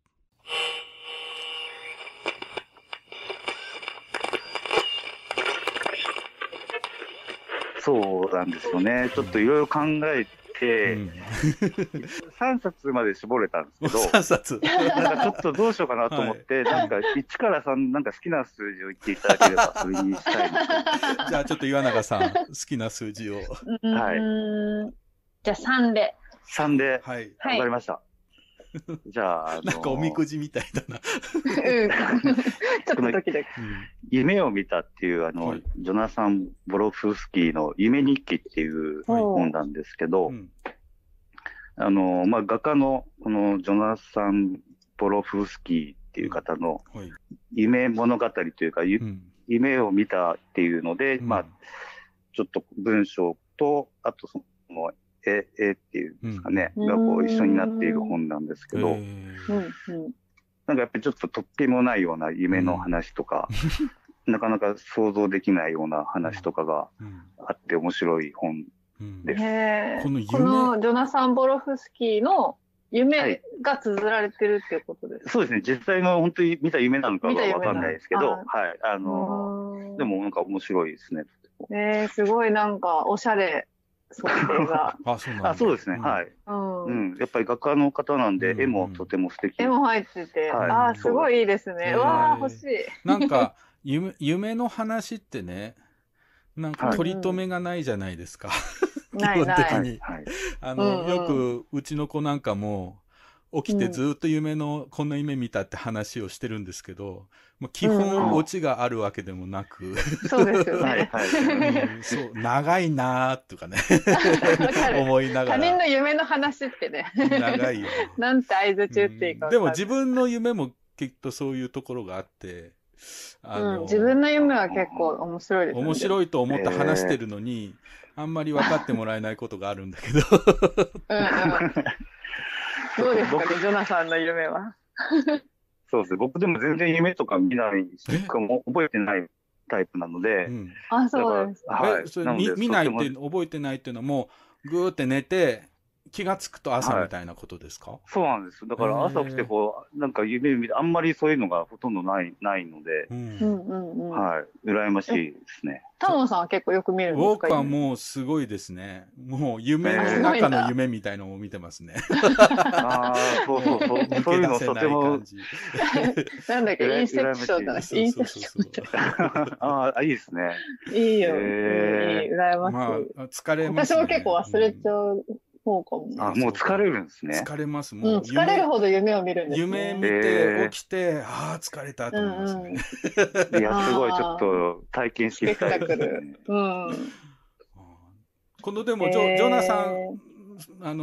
さんの夢というのは結構シュールな感じのものが多いですか？そうですね。はい、そうですね。でもなんかちょっとクスッと笑えるものも結構あります。じゃあ結構物語としても楽しめる。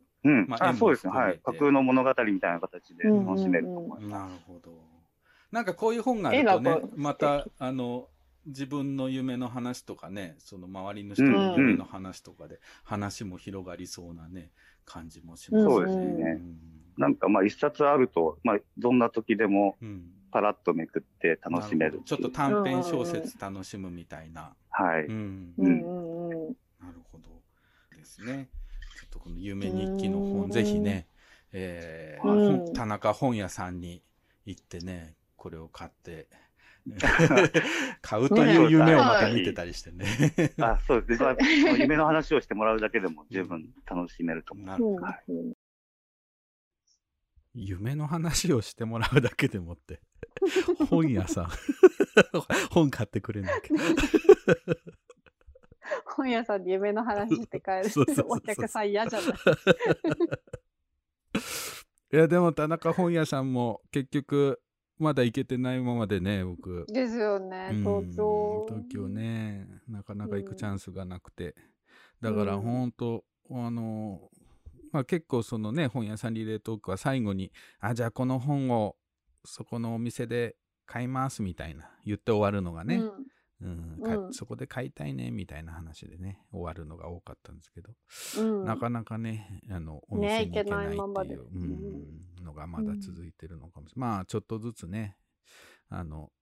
巡れたらいいですね。次が、第24回、2020年10月21日、笠井ルミ子さん、聖本所のね小学者にお勤めの笠井ルミ子さんですね、彼女の回を聞いてみましょう。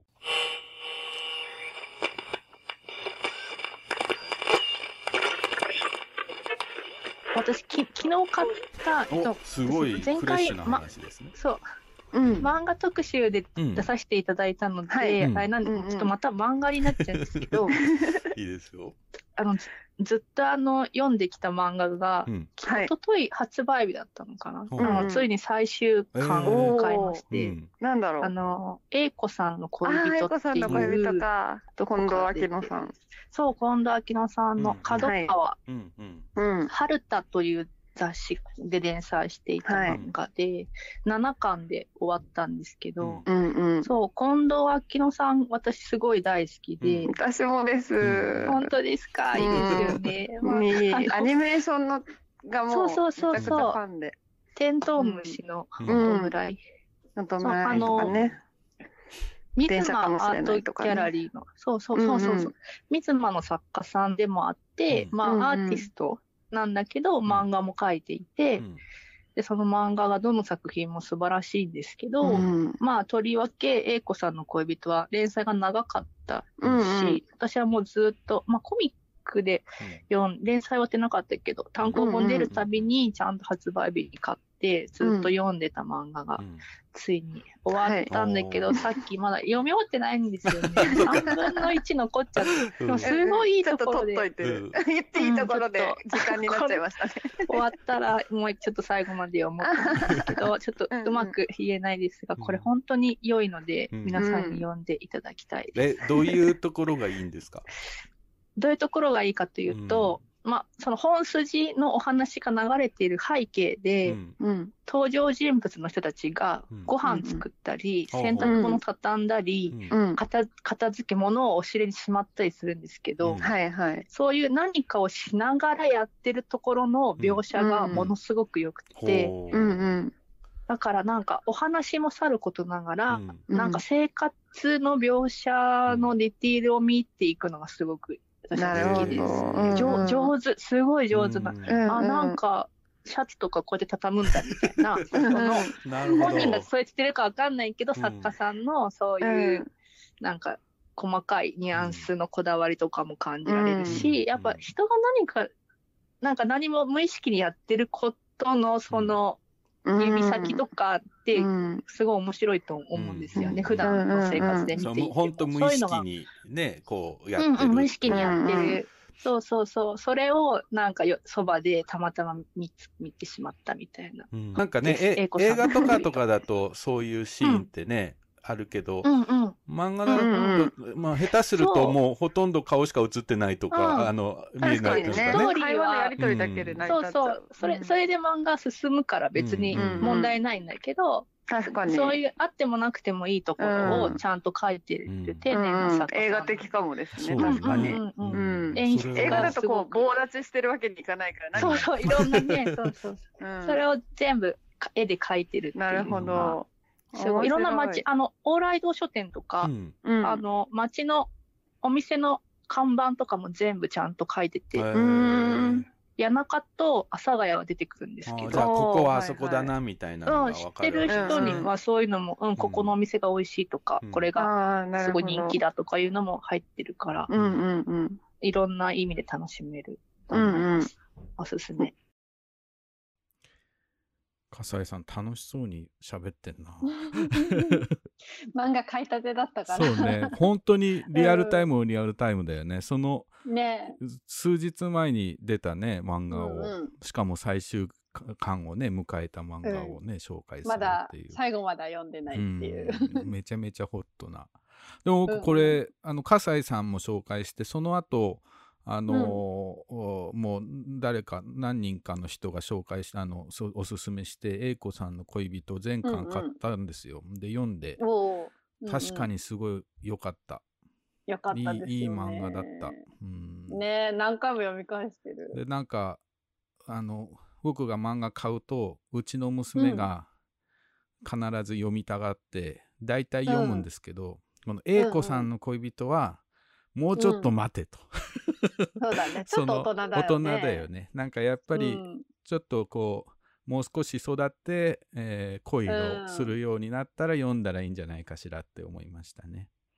読んでないのじゃあ。これはもうちょっと大人になったら読んでねって別に読んじゃいけないシーンがあるわけじゃないけど、禁止してるわけじゃないけどね。そうじゃないけど、楽しみにとっときなって言って、そっか。言ってるコーナーになってますね。確かに小学生だとちょっと感情がわからない部分、その部分わかんない部分も含めて、まあ、読むっていうのもありだけどね。まあまあカザエさんのね、漫画、いつも面白いんでね、選んでくれるのがね。次が、第25回2020年10月28日、鳥取の本屋さん、紀水空港の森哲也さんの回です。はい、森さん。森さんもすごいマシンガンだったよね。ねえ、めちゃくちゃ面白かった。30分で全然足りないっていう。やっと入り口に立ったあたりで話の、ね。森さんの人生がすごくて。そうそうそう、面白い本屋さん。はい、では聞いてみましょう。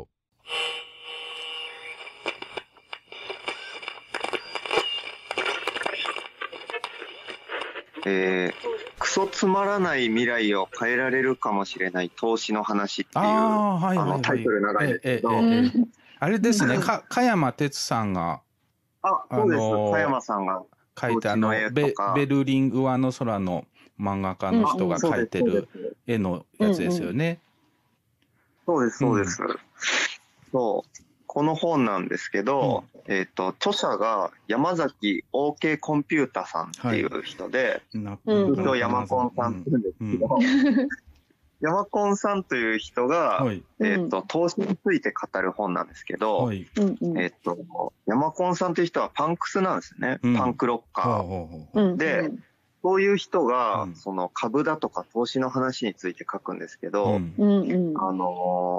僕としてはその株とか投資ってすごい悪いイメージを持ってたんですよね。なんか人の生活をおもちゃにして自分だけ助かるみたいな、そういうイメージだったんですけど、ヤマコンさんはそうではないと言って、近所に弁当屋さんと、コンビニがあったら、その個人でやってる弁当屋さんに生き延びてほしかったら、やっぱり積極的にそこにお金を払って落としていくべきだよねっていうことを言って、そういうことの積み重ねが自分たちの住みやすい街を作りますよねっていうことを、当たり前の話をしていて、で、結構パンクスっていうのは、すべての日常がそういうことの、連続で、だから自分たちで CD も作って、流通もさせるし、自分たちの見たい風景を自分らで作るっていう DIY 精神を、投資の方にも生かそうっていうので、ちょっと余力とかお金が余ったら、自分が、いいなと思う、その会社の、その活動とかにサポートするっていう意味で、株を投資しよう。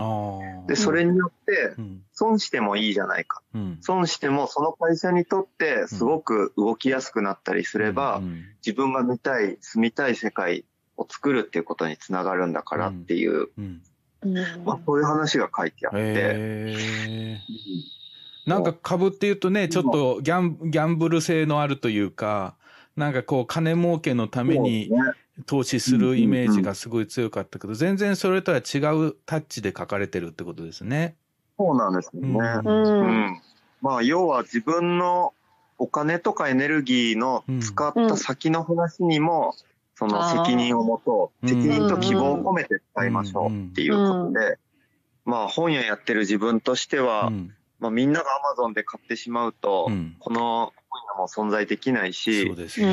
わざこんな田舎でリアル書店やってるっていうのは、やっぱり日常の中になんかこう、いいノイズを生みたいんですよね。そういうのが、そういう街がいいよねってもし思うんだったら、ここでお金を落としてくれたら、もっと面白いことできるんだけどな、みたいなことをひそかに思って生活してると、この本読むとすごい、言いたいこと言ってくれた。腑に落ちる。森さん、この間ね、僕、どこだ、倉敷まで行く用事があって、で、倉敷からね、車で2時間半ぐらいなんですよね、鳥取までって。だからこれ帰りにちょっと鳥取寄りつつで、鳥取から京都までが3時間ぐらいなんですよ。だからこれ鳥取経由でちょっと森さんの顔見て帰ろうかなと思っていたんですけど、でなんか結構いつでも来てくださいみたいな感じで森さんに言ったら嬉しいなみたいな感じだったんだけど、ちょうどその前の週かなにお子さんが生まれて、ずっとなんか生まれましたみたいな感じだったんだけど、やっぱその数日経って、家に帰ってきたら本屋やってる場合じゃないみたいな、やっぱりちょっと家がもうそれどころじゃないっていうまあそうなるよねって言ってで、まあなんかお店閉まってるけど多聞さん来るならちょっとお店に出てきて開けますよみたいに言ってくれたんだけど、いやもうそれは優先すべきものを優先してくださいって言ってまた僕はねいつでも行けるからって言って、まあ、先延ばしになったんだけど。まあどっかのタイミングでねまた翡翠空港に着陸できる日を、願ってますけどね。まあ森さんもね人の親になって今度どんななんか考えが変わるのかあるいは、そのままなのかちょっとそこら辺も話聞いてみたいなと思いましたね。はい、はい、次が第28回、2020年12月2日。横浜の生活続き方の鈴木正代さんですね。これ生活続き方はねずっとまあ、クラウドファンディングとかもやって町のね本屋さんが起こした新しい書店なんだけど三輪車の中岡さんが監修という立場でね、なんか一時的に店長っぽい感じにやってたんだけどこのちょうど去年の12月に鈴木正代さんがヘッドハンティングされてこのね店長になってほやほやの時にお電話したんだよね。あれからもうねもうすぐ1年経つんだけど、鈴木さんのねちょっと多分緊張をしてるけどでも過不足なく本の魅力を伝えようとしてるね姿が聞いて取れてすごくいいので聞いてみてください。では、鈴木正代さん。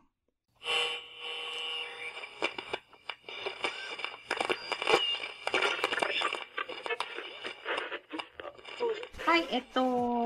うちでも扱ってるんですけども、サウダージブックスから出てる浅野孝雄さんの、随筆集の読むことの風、読むことの風、はい、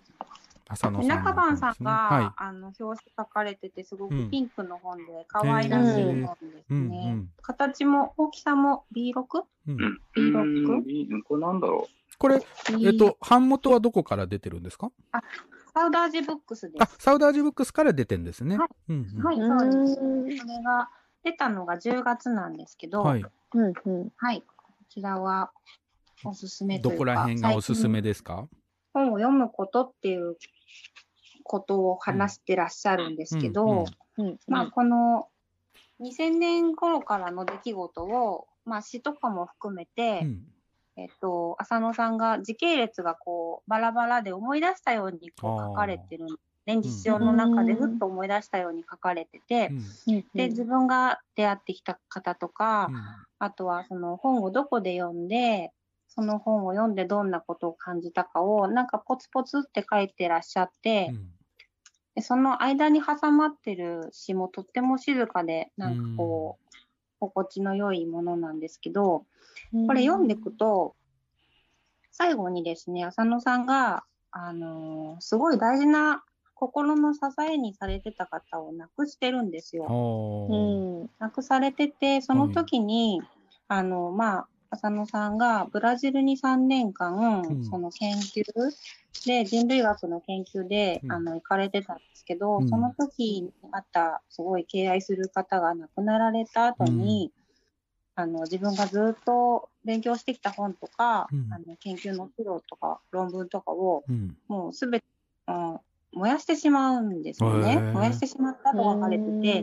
でその後に本を読むことをやめてしまうんですよ、一回。もう自分がもう読みたい本というか、自分がこの世に存在するどの一冊の書物よりも、心から読みたいと願うものがもうこの世にないっていう絶望してる感じのくだりがあるんですけど、でもそこから何年か経って、またその他のことで、自分の蔵書を全部手放したりもするんですけど、そこからまた、読むことってことを問い直してみようと思って、読むことの風がまた再び巡ってくるだろうかっていうので終わるんです。なので、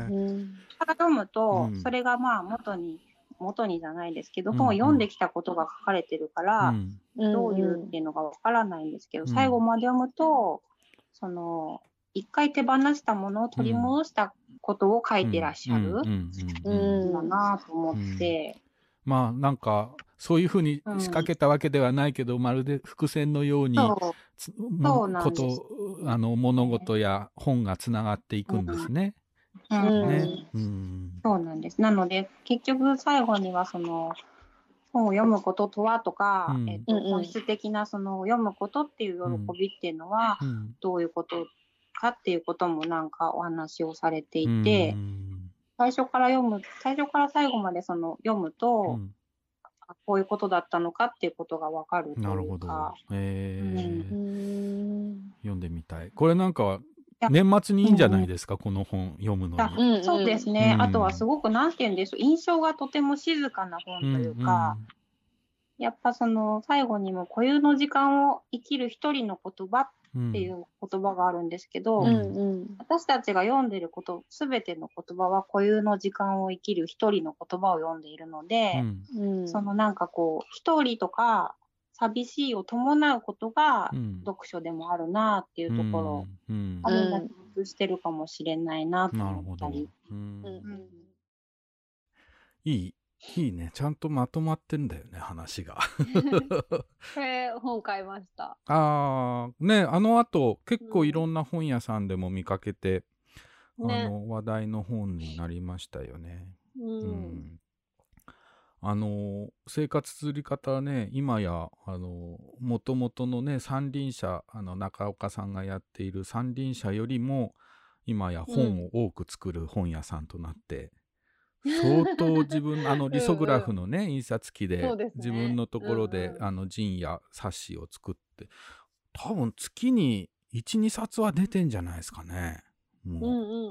なんかフェアがあるたんびにね、ほんと徹夜してみたいな感じでみんなで集まって製本してね。そうそうそうそうそう。前夜の本屋ですよね。前夜の本屋。でもすごい。精力的にいろんなねブックフェアにも出展して、頑張ってるなと思って、ますけどね。次が第30回、2020年12月16日あちょうど僕の誕生日の前の日だ、神戸本のしおりという本屋さんの、田辺しおりさんにお話を伺ったとこですね。いやこの回すごい僕印象的で。オープンしたてだ移転したてだった。あそうそう、それもあったかな。あとなんか、その予想をしないそんなに面白いことは返ってこないかなと、失礼にもなんていうの前もって言ってなかった投げかけをするんですけど、それにいい感じに答えてくれて、なんかハッとする瞬間があるんですよね。ちょっと聞いてみてください。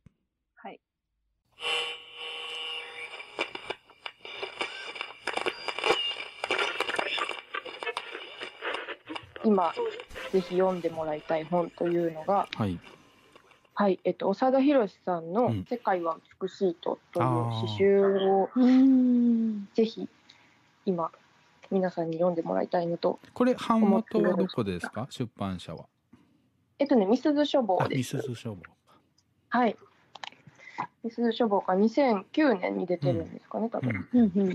なんですけど、すごく今のこのなんて言うんでしょうね、コロナやなんやってこうちょっと落ち着かないような世の中でぜひ読んでもらいたいなと。そのタイトルになっている「世界は美しいと」っていう詩がですね、入ってるんですけど。ちょっとそれの冒頭を読んでもらえますか？お願いします。美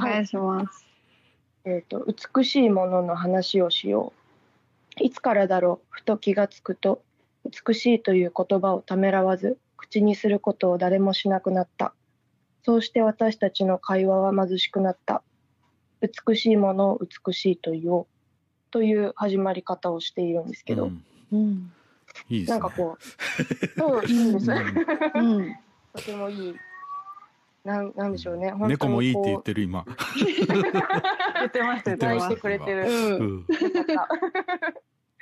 そうなんかこうちょっと心にゆとりがないとなかなかそういう話ってできないなと思って、自習とかってねなかなか時間と気持ちに余裕がないと読めないと思うんですけど、そんな時こそ読んでこう、なんかね心と向き合うじゃないですけど、といいかなと思ってちょっと選んでみました。素敵。近頃美しいと思うことありますか？難しいですね。美しいと思うこと。いや些細なことでいいんですよ。そんな大変なこと文学的発表はしなくていいので。私最近あんまり寝れなくて、うん、あら夜中によく目が覚めるんですけど、3時とか4時とかに、でその時にうちカーテンがレースカーテンしかないんですけど、まあ窓にこうレースカーテンがかかってて、でまあ部屋真っ暗なんですけど、でパッとこう目覚めて起き上がった時にそのカーテンからちょっと光が透けてる感じがい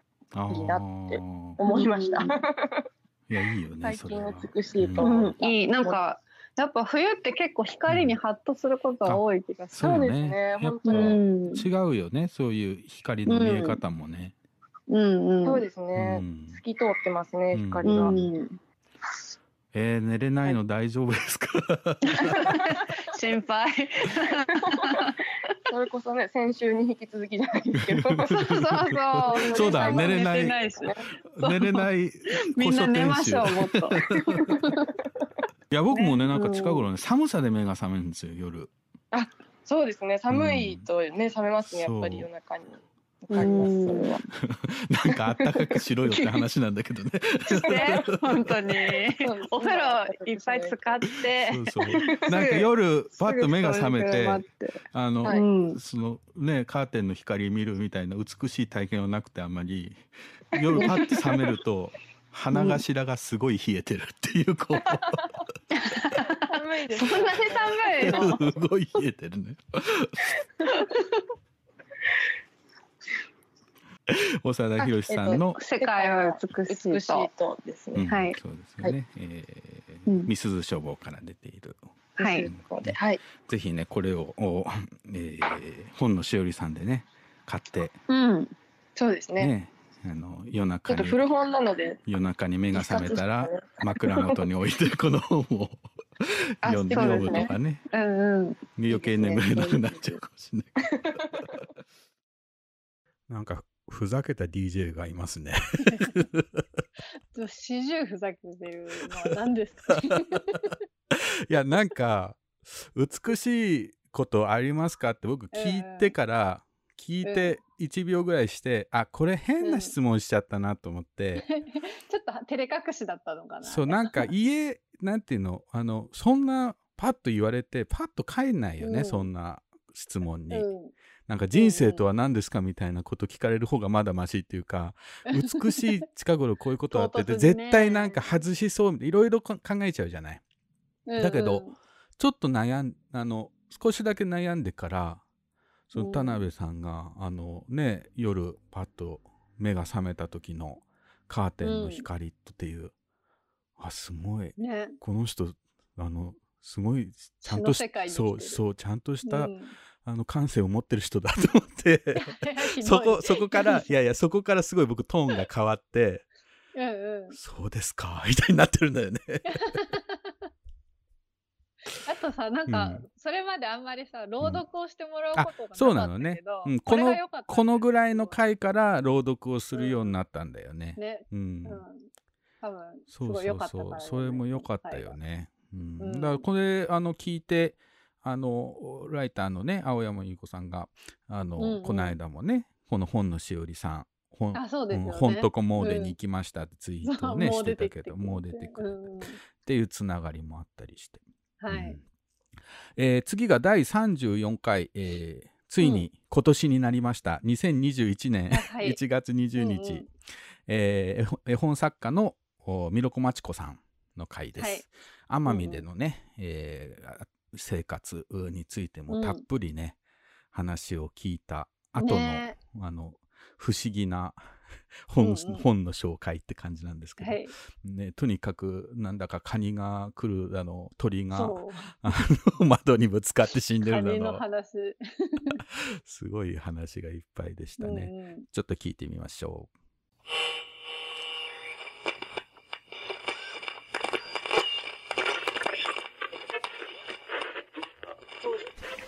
ちょうど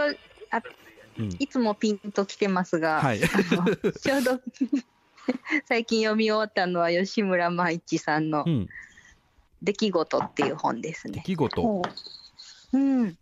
やなんかもうね、私なんかおみ女っていう本の文庫本の総画を書かせてもらったことがあるんですけど、そうなんです。それからちょこちょこそれでびっくりしてそのおみ女読んで、で吉村万一さんも少しずつ読んでるんですけど、もうなんか誰が狂ってるのかもうわからないみたいな感じで狂ってる人がいっぱい出てくるんですか？あ、そうですね、まあ全員狂ってて、でもなんかそもそもまともってなんだろうみたいな気持ちになってきて、なんていうのかな、なんかこの世界を全部本当なことって何かあるかなとか思ってきたり、なんかそれがとても面白いんですよね。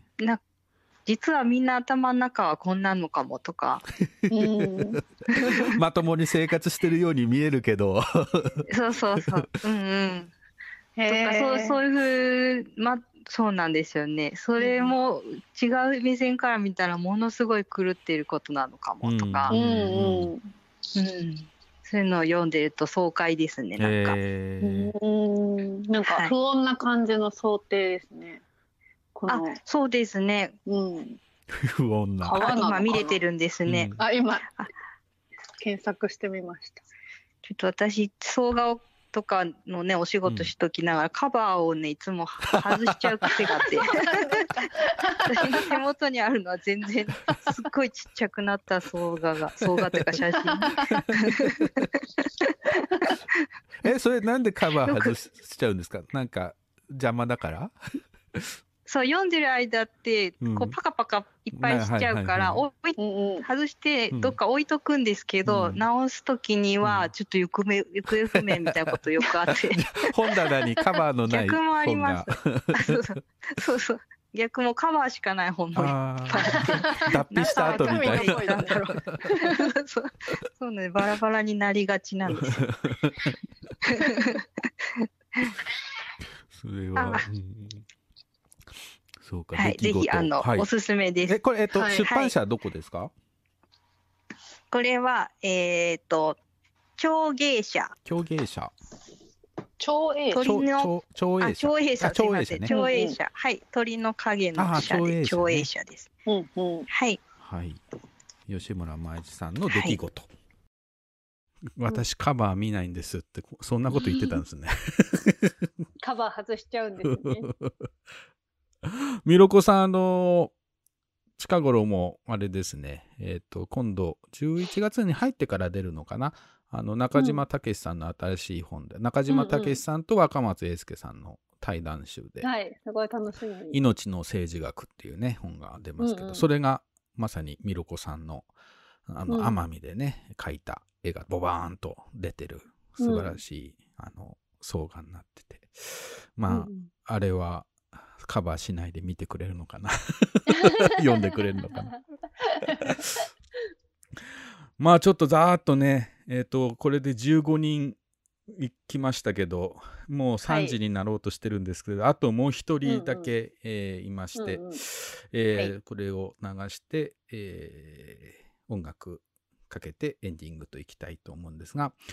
第40回、2021年の3月17日ですねに、装丁家の桂川淳さんに出ていただきました。桂川さんね、ずっと僕もお付き合いのある装丁家で、本屋さんね、本は人生のおやつですの、はい、でやった本のヌード展とかにね、東京から駆けつけてくれて、うん、いつもね僕の仕事も褒めてくれる人だったんですけど、うん、この、うん3月に「本音とこラジオ」に出演されて、その3ヶ月とちょっとですね、同じ年のというか今年ですね、今年の7月に、病気のために、62歳で亡くなられるという、ことがあって、ちょっと僕も本当なんかラジオでこの間ね楽しく話してたのになと思いながら、でもそうですね、今回編集してね全然結構この桂川さんも情報をギュッと詰めるタイプであまりカットができなかったんですけど、うん、でもねやっぱり病気のことについてね、うん、いろいろ話しているので、うん、そこら辺も含めて、聞いていただけたらと思います。そうなんかこの漱石のね本を漱石の想定についての本をね作られるっていう話をしてて、本編の方ではねそれが今後どういうふうになるのかな、そのままなくなっちゃうのかなとかね、いろいろ、うん、思うところはありますが、ちょっと桂川さんの、うん、話を聞いてみましょう。はい。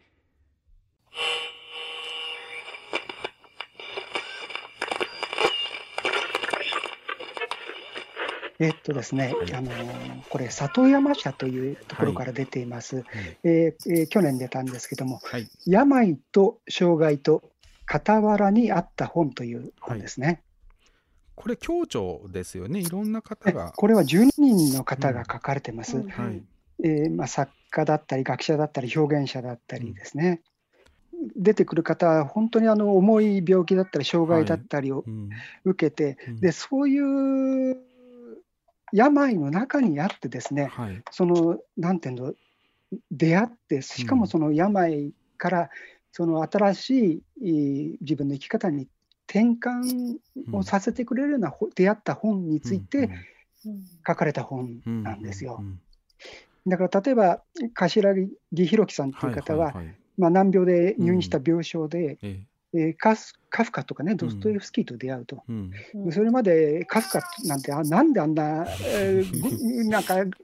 暗くてなんかうじうじしててなんだと思ったんだけど、うん、ところがこの難病潰瘍性大腸炎ですね、うんうんうん、患って入院した時にですね、うん、その入院先でも何もできなくて、うん、カフカを手に取ったらそれが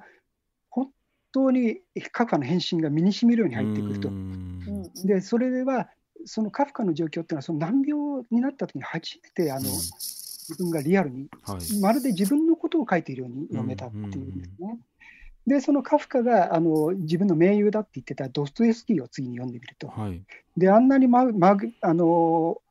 れもまだるっこしいと思ったドストエフスキーがその難病の中でもうスラスラと入ってくると、うん、でそれに自分は驚いたんだけどもっと驚いたのはその隣にいた病棟の人が、うん、病床の人がですねその人はもうビジネス書としか読まないおじさんなんだけど、はい、そんなもの面白いのかいってで、すぐやめるだろうと思って一冊も読んでた、はい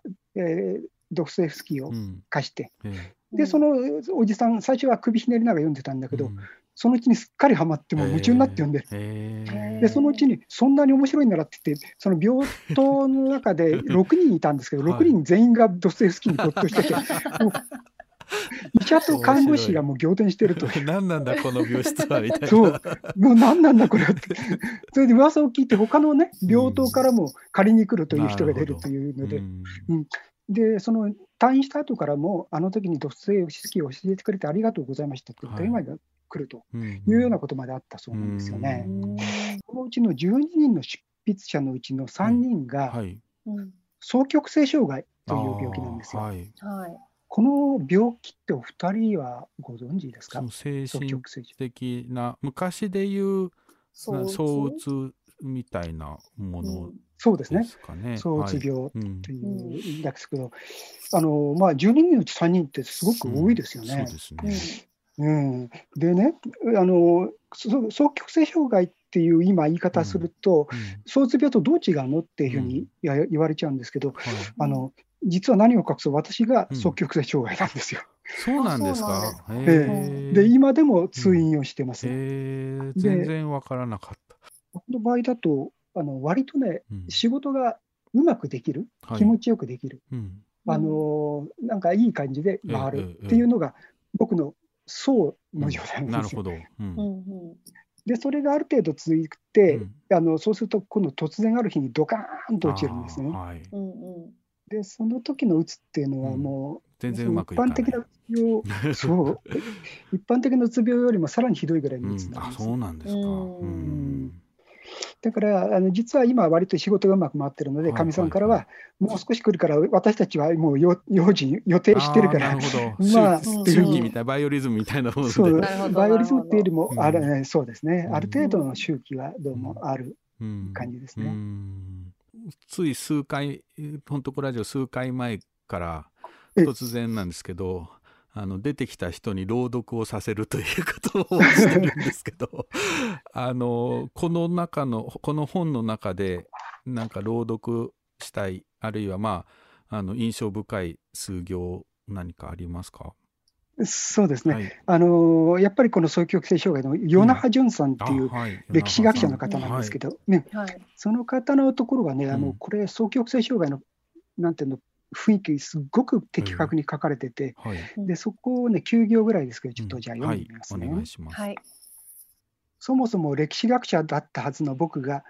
全く文章を読み書きできなくなったのは2014年の夏だった。本来はすぐ休職すべきだったのだけれど、大学のカレンダーに合わせてその状態で半年間勤めてしまった。平成期にうつ病の知名度はだいぶ上がったけど、多くの解説書は意欲がなくなる病気といった説明に終始して、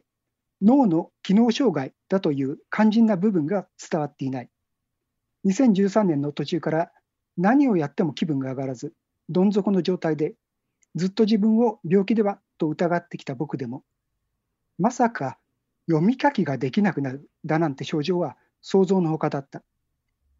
せめてもの幸運は投薬が全く効かない中で、通常のうつ病ではなく躁うつ病双極性障害かもと思いつくだけの理性が残っていたことだというとこですね。読み書きもできなくなっちゃうぐらいしんどかったんですね。だから僕みたいな仕事ってゲラ読まなきゃいけないじゃないですか。そうですよね。ひたすらゲラが読めない、それからもう一つね、うつ病の人のこれも典型的な特徴なんですけど、判断ができないんです。そうか、そうですね。デザイン判断できないとまずいですね。そうなんです。判断することばかりじゃないですか。紙を選ぶ、色を選ぶ、書体を選ぶ、何にもできなくなるんですよね。話がちょっと戻るけど、漱石もすごく気持ちにムラっ気のある人ですよね。漱石はもう明らかに病跡があって、でこれについてね、人のことについてあんまり言えないけど、本当に多分ね、漱石は躁うつの傾向があったと思う。家族のねイメージは本当に悲惨で、とにかく奥さんの髪の毛を引きず掴んで座敷中引きずりましたって言ってね。DV 男ですよね。そうです。今だったら文春法でアウトです。息子さんなんかね、気に入らないことがあるとね、教習の面前で蹴り倒して下駄で踏みにじるっていうことをしてるんですよ。考えられないですよね。漱石のひどさをね語ってもしょうがないんだけど、でもそれだけやっぱりその時々で気持ちがね浮き沈みする人だったんでしょうね。だからね、これも軽々しく人のねその精神状態のこと言えないけれども、おそらく躁うつというかその気分的な波っていうのは相当大変だったんじゃないかなっていう気がしますよね。まあ僕もね結構、いや本当全然できない時が来るんですよね。あれ何なんだろうなと思ってるんですけど、ただね僕も考えるんだけど、そういうできない時はできない時って、それはそれで大事なのかもしれないと思うんですよね。確かにそれはあるかも。何かね意味があってできない気もするんですよ。そうですね。でこれこの病と障害とにね、書いてあるのは坂口恭平さんってね、すごいマルチ表現者、例の高いやつ、そうそう、例の彼もねそういうことを言ってるんですよ。その要するにうつの時にその意味のあるうつなんですよね、それがね。立ち止まるのも意味があるし、くよくよするのにも何か理由というか、それが何かその後の自分をこう調整するなんか自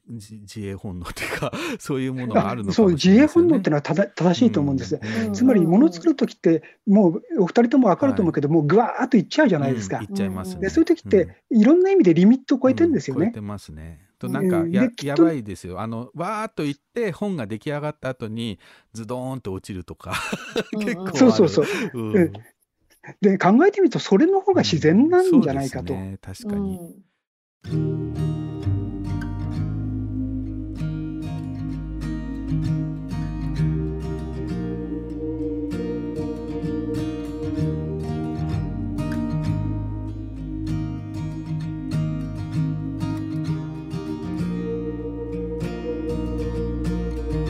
Know the weather will get colder,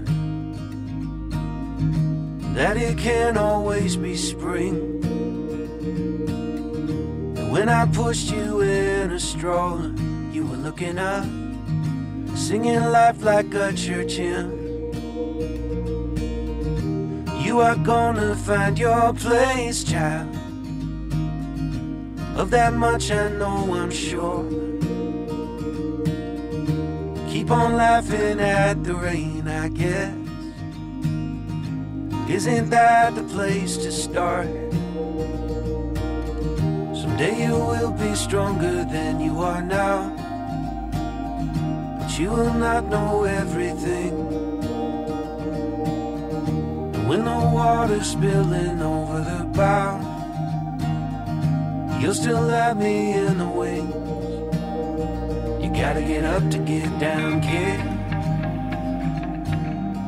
You gotta get down to get up again. You gotta get up to get down, kid.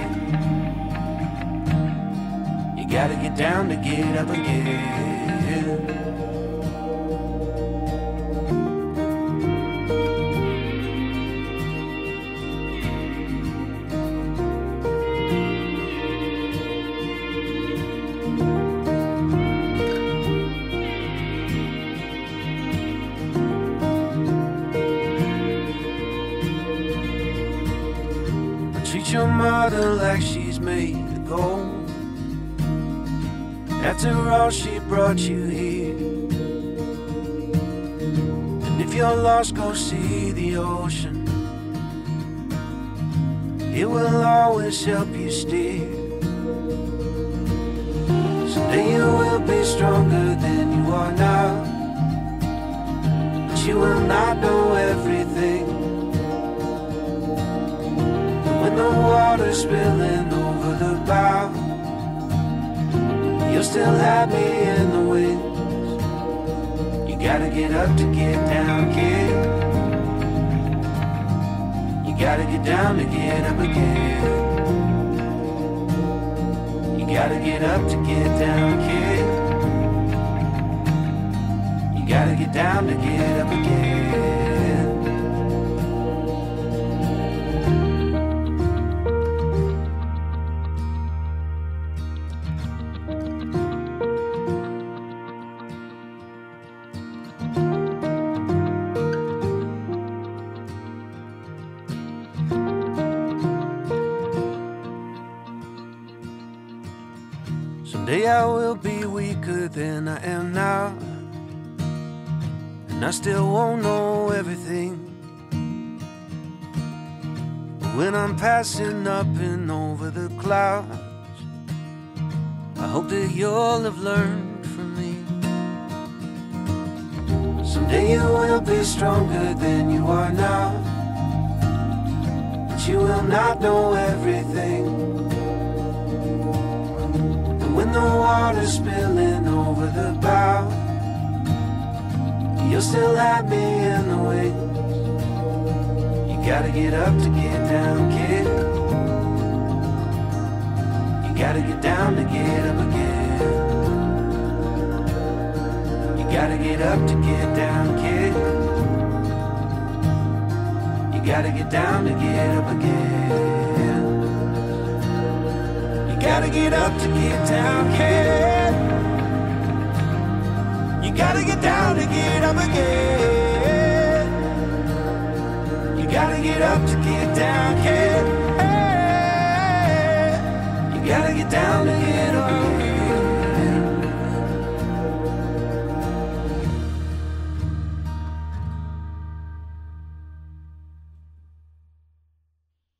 はい、お送りした曲は、マイケル・シャイネスで、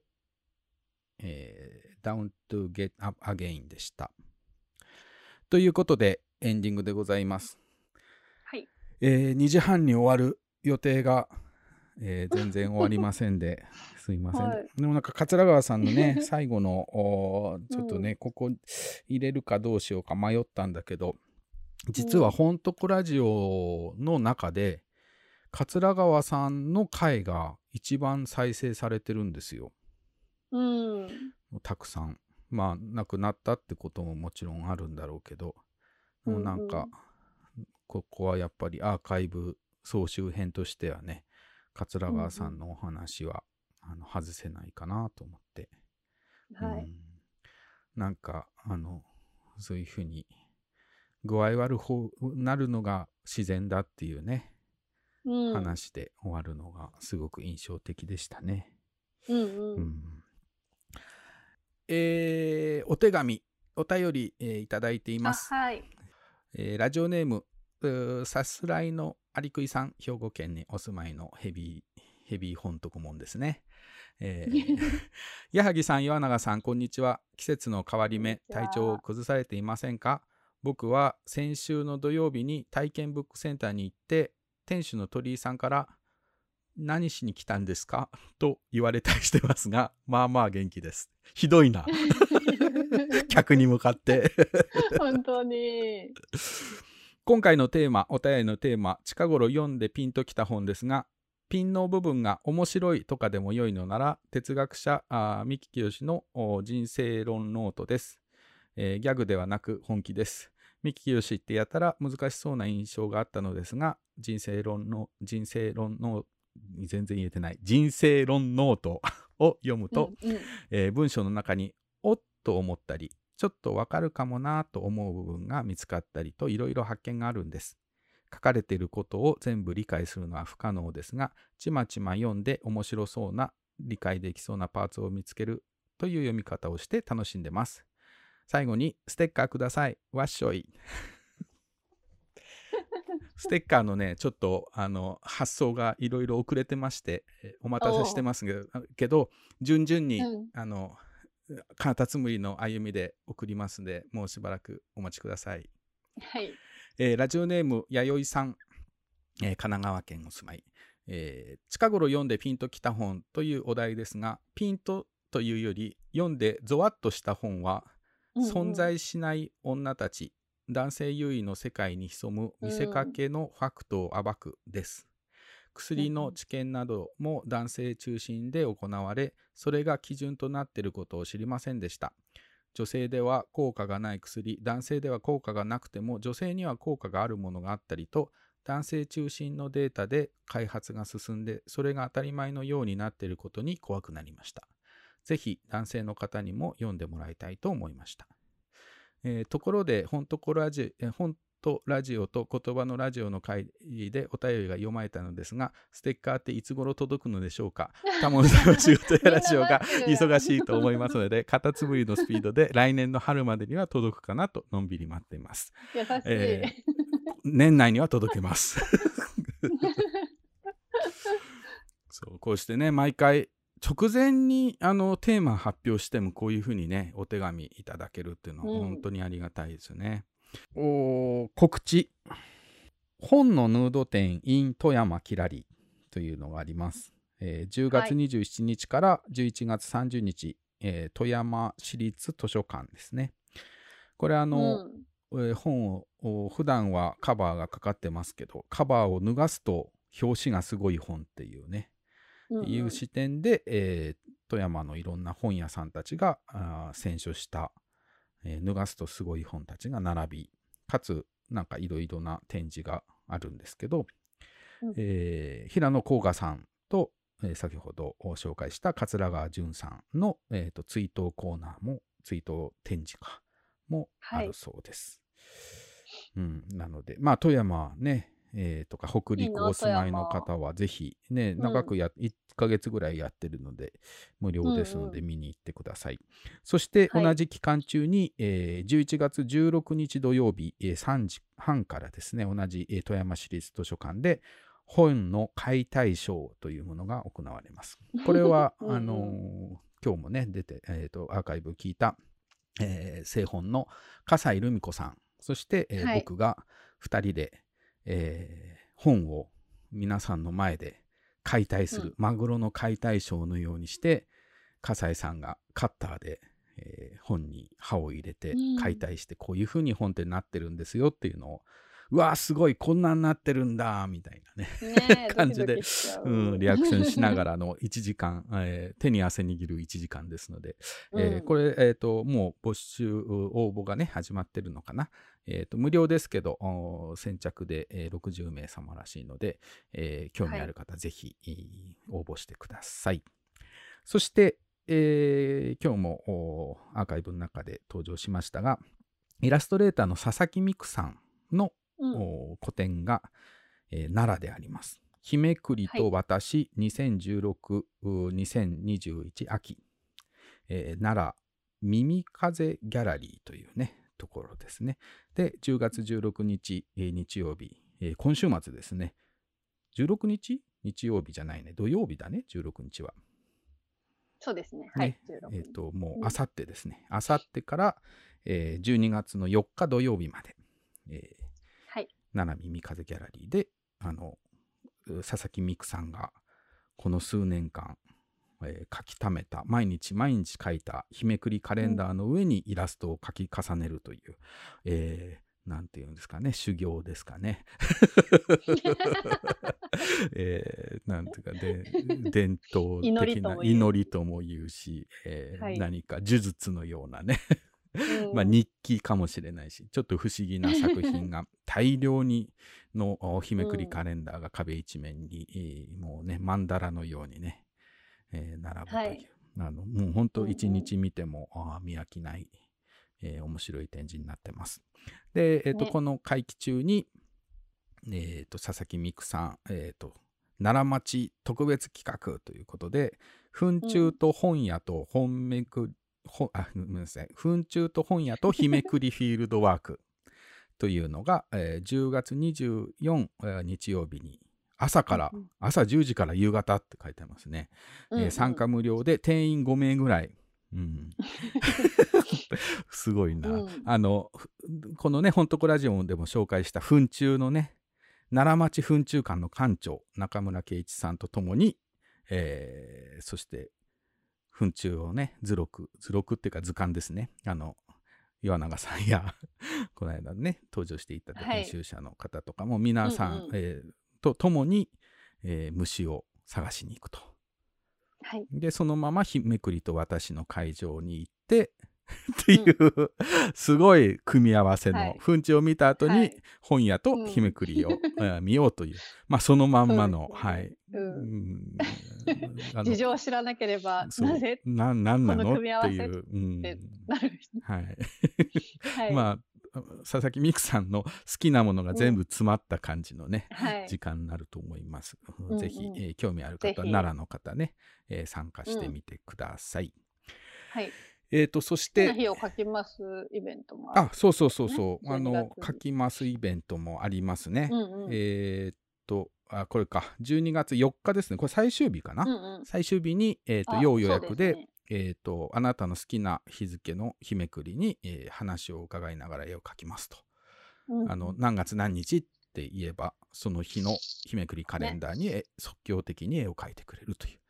非常に楽しい。お誕生日に書いてもらっても、結婚記念日とかね、特別な日やってもらうと。はい、長い時間ありがとうございます。今日はね、総集編ということで、本とこラジオに過去に出ていただいた120人以上の方のおすすめするおすすめ本の中から15冊を選んで、紹介しました。またね、こういう機会があったら、今回全然ね紹介残りの、100そうですね、105冊は紹介されてないのでまた、蔵出ししていきたいと思います、はい。よろしいですか？大丈夫ですか？はい、蔵出ししがいがありますね、はいはい、もう蔵やってきますなんじゃそれなんかアーカイブがねずっと YouTube のみだったんですけど、コツコツ頑張ってまして、Spotify、はい、あと、Amazon Music、Google ポッドキャストなどなど、Apple ポッドキャストもかな、などなどでも、バックナンバーが聴けるようになってます。ね、今のところね、それらの Spotify とかのでは、今年の初めぐらいの分までかな、までなんとかいってます。もうちょっとで、今年の追いつきそうなので、ちょっとずつアップロードしていくと思いますが、はい、それでも聞いてみてください。では、本をめぐって西へ東へ、2021年10月14日木曜日、本とこラジオを開きにいたします。お相手は想定家の矢萩多聞と岩永さとこでした。早口でごめんなさい。また再来週お会いしましょう。また再来週。Never thought you would, never thought you could forever be my never. Sadly it's all good, sadly I don't need it. Still in battle with my demon. When it comes to season, you're only there for summer. Where were you in winter? This time I've got filter, and you won't see through. I see you. Don't you dare say you love me. Don't you dare say that's true. After what you put me through, don't deserve my love, you fool. Silly boy, listen to dumb advice. Your boy ain't you, but it's cool. Crazy life. Like a zoo, you're an ape, and he is too. Au revoir, comme tu, I hate you.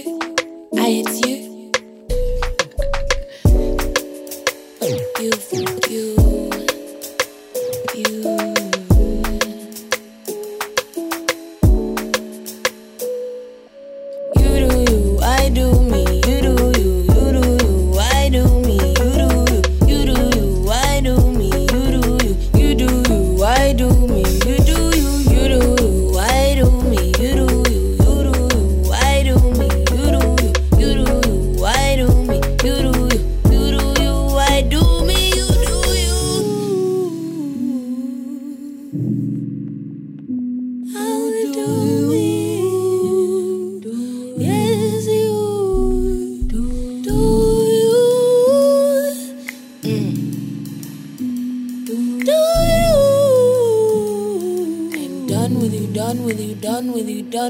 You do you, I do me, you do you.